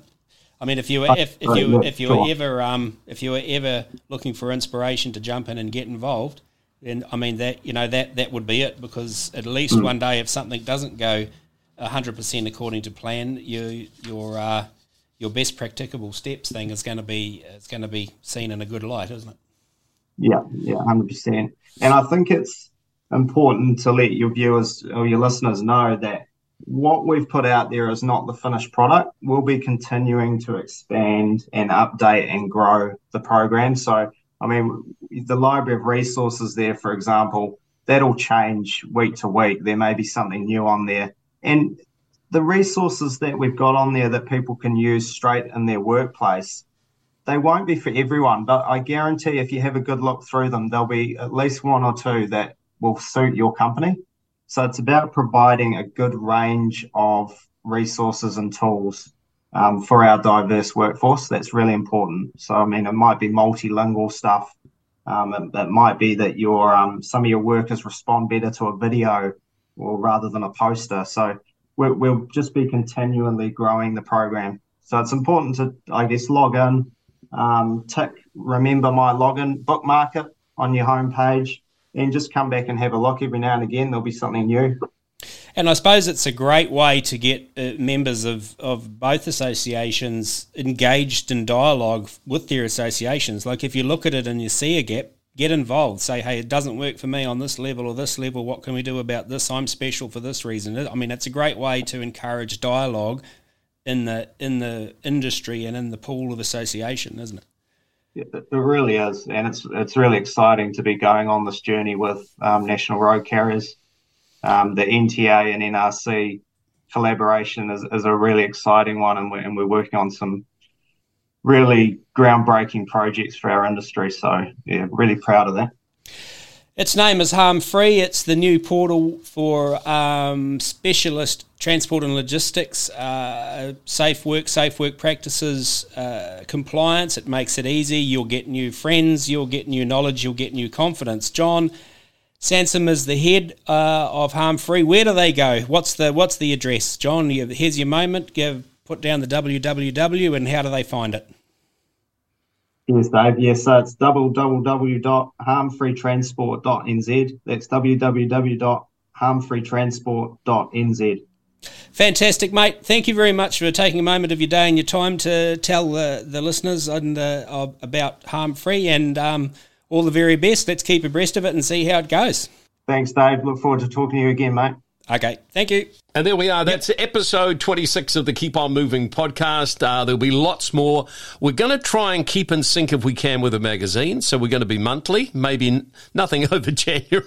But uh, if you've got something to contribute, uh, Dave at nztrucking.co.nz. And lots to look forward to uh, as we move forward, Dave. Absolutely. My excitement meter is right around on 10 plus Muzz, and uh, it's just going to be uh, fantastic going forward. Really excited, really looking forward to 2024 with the Keep On Moving podcast and our caricature faces.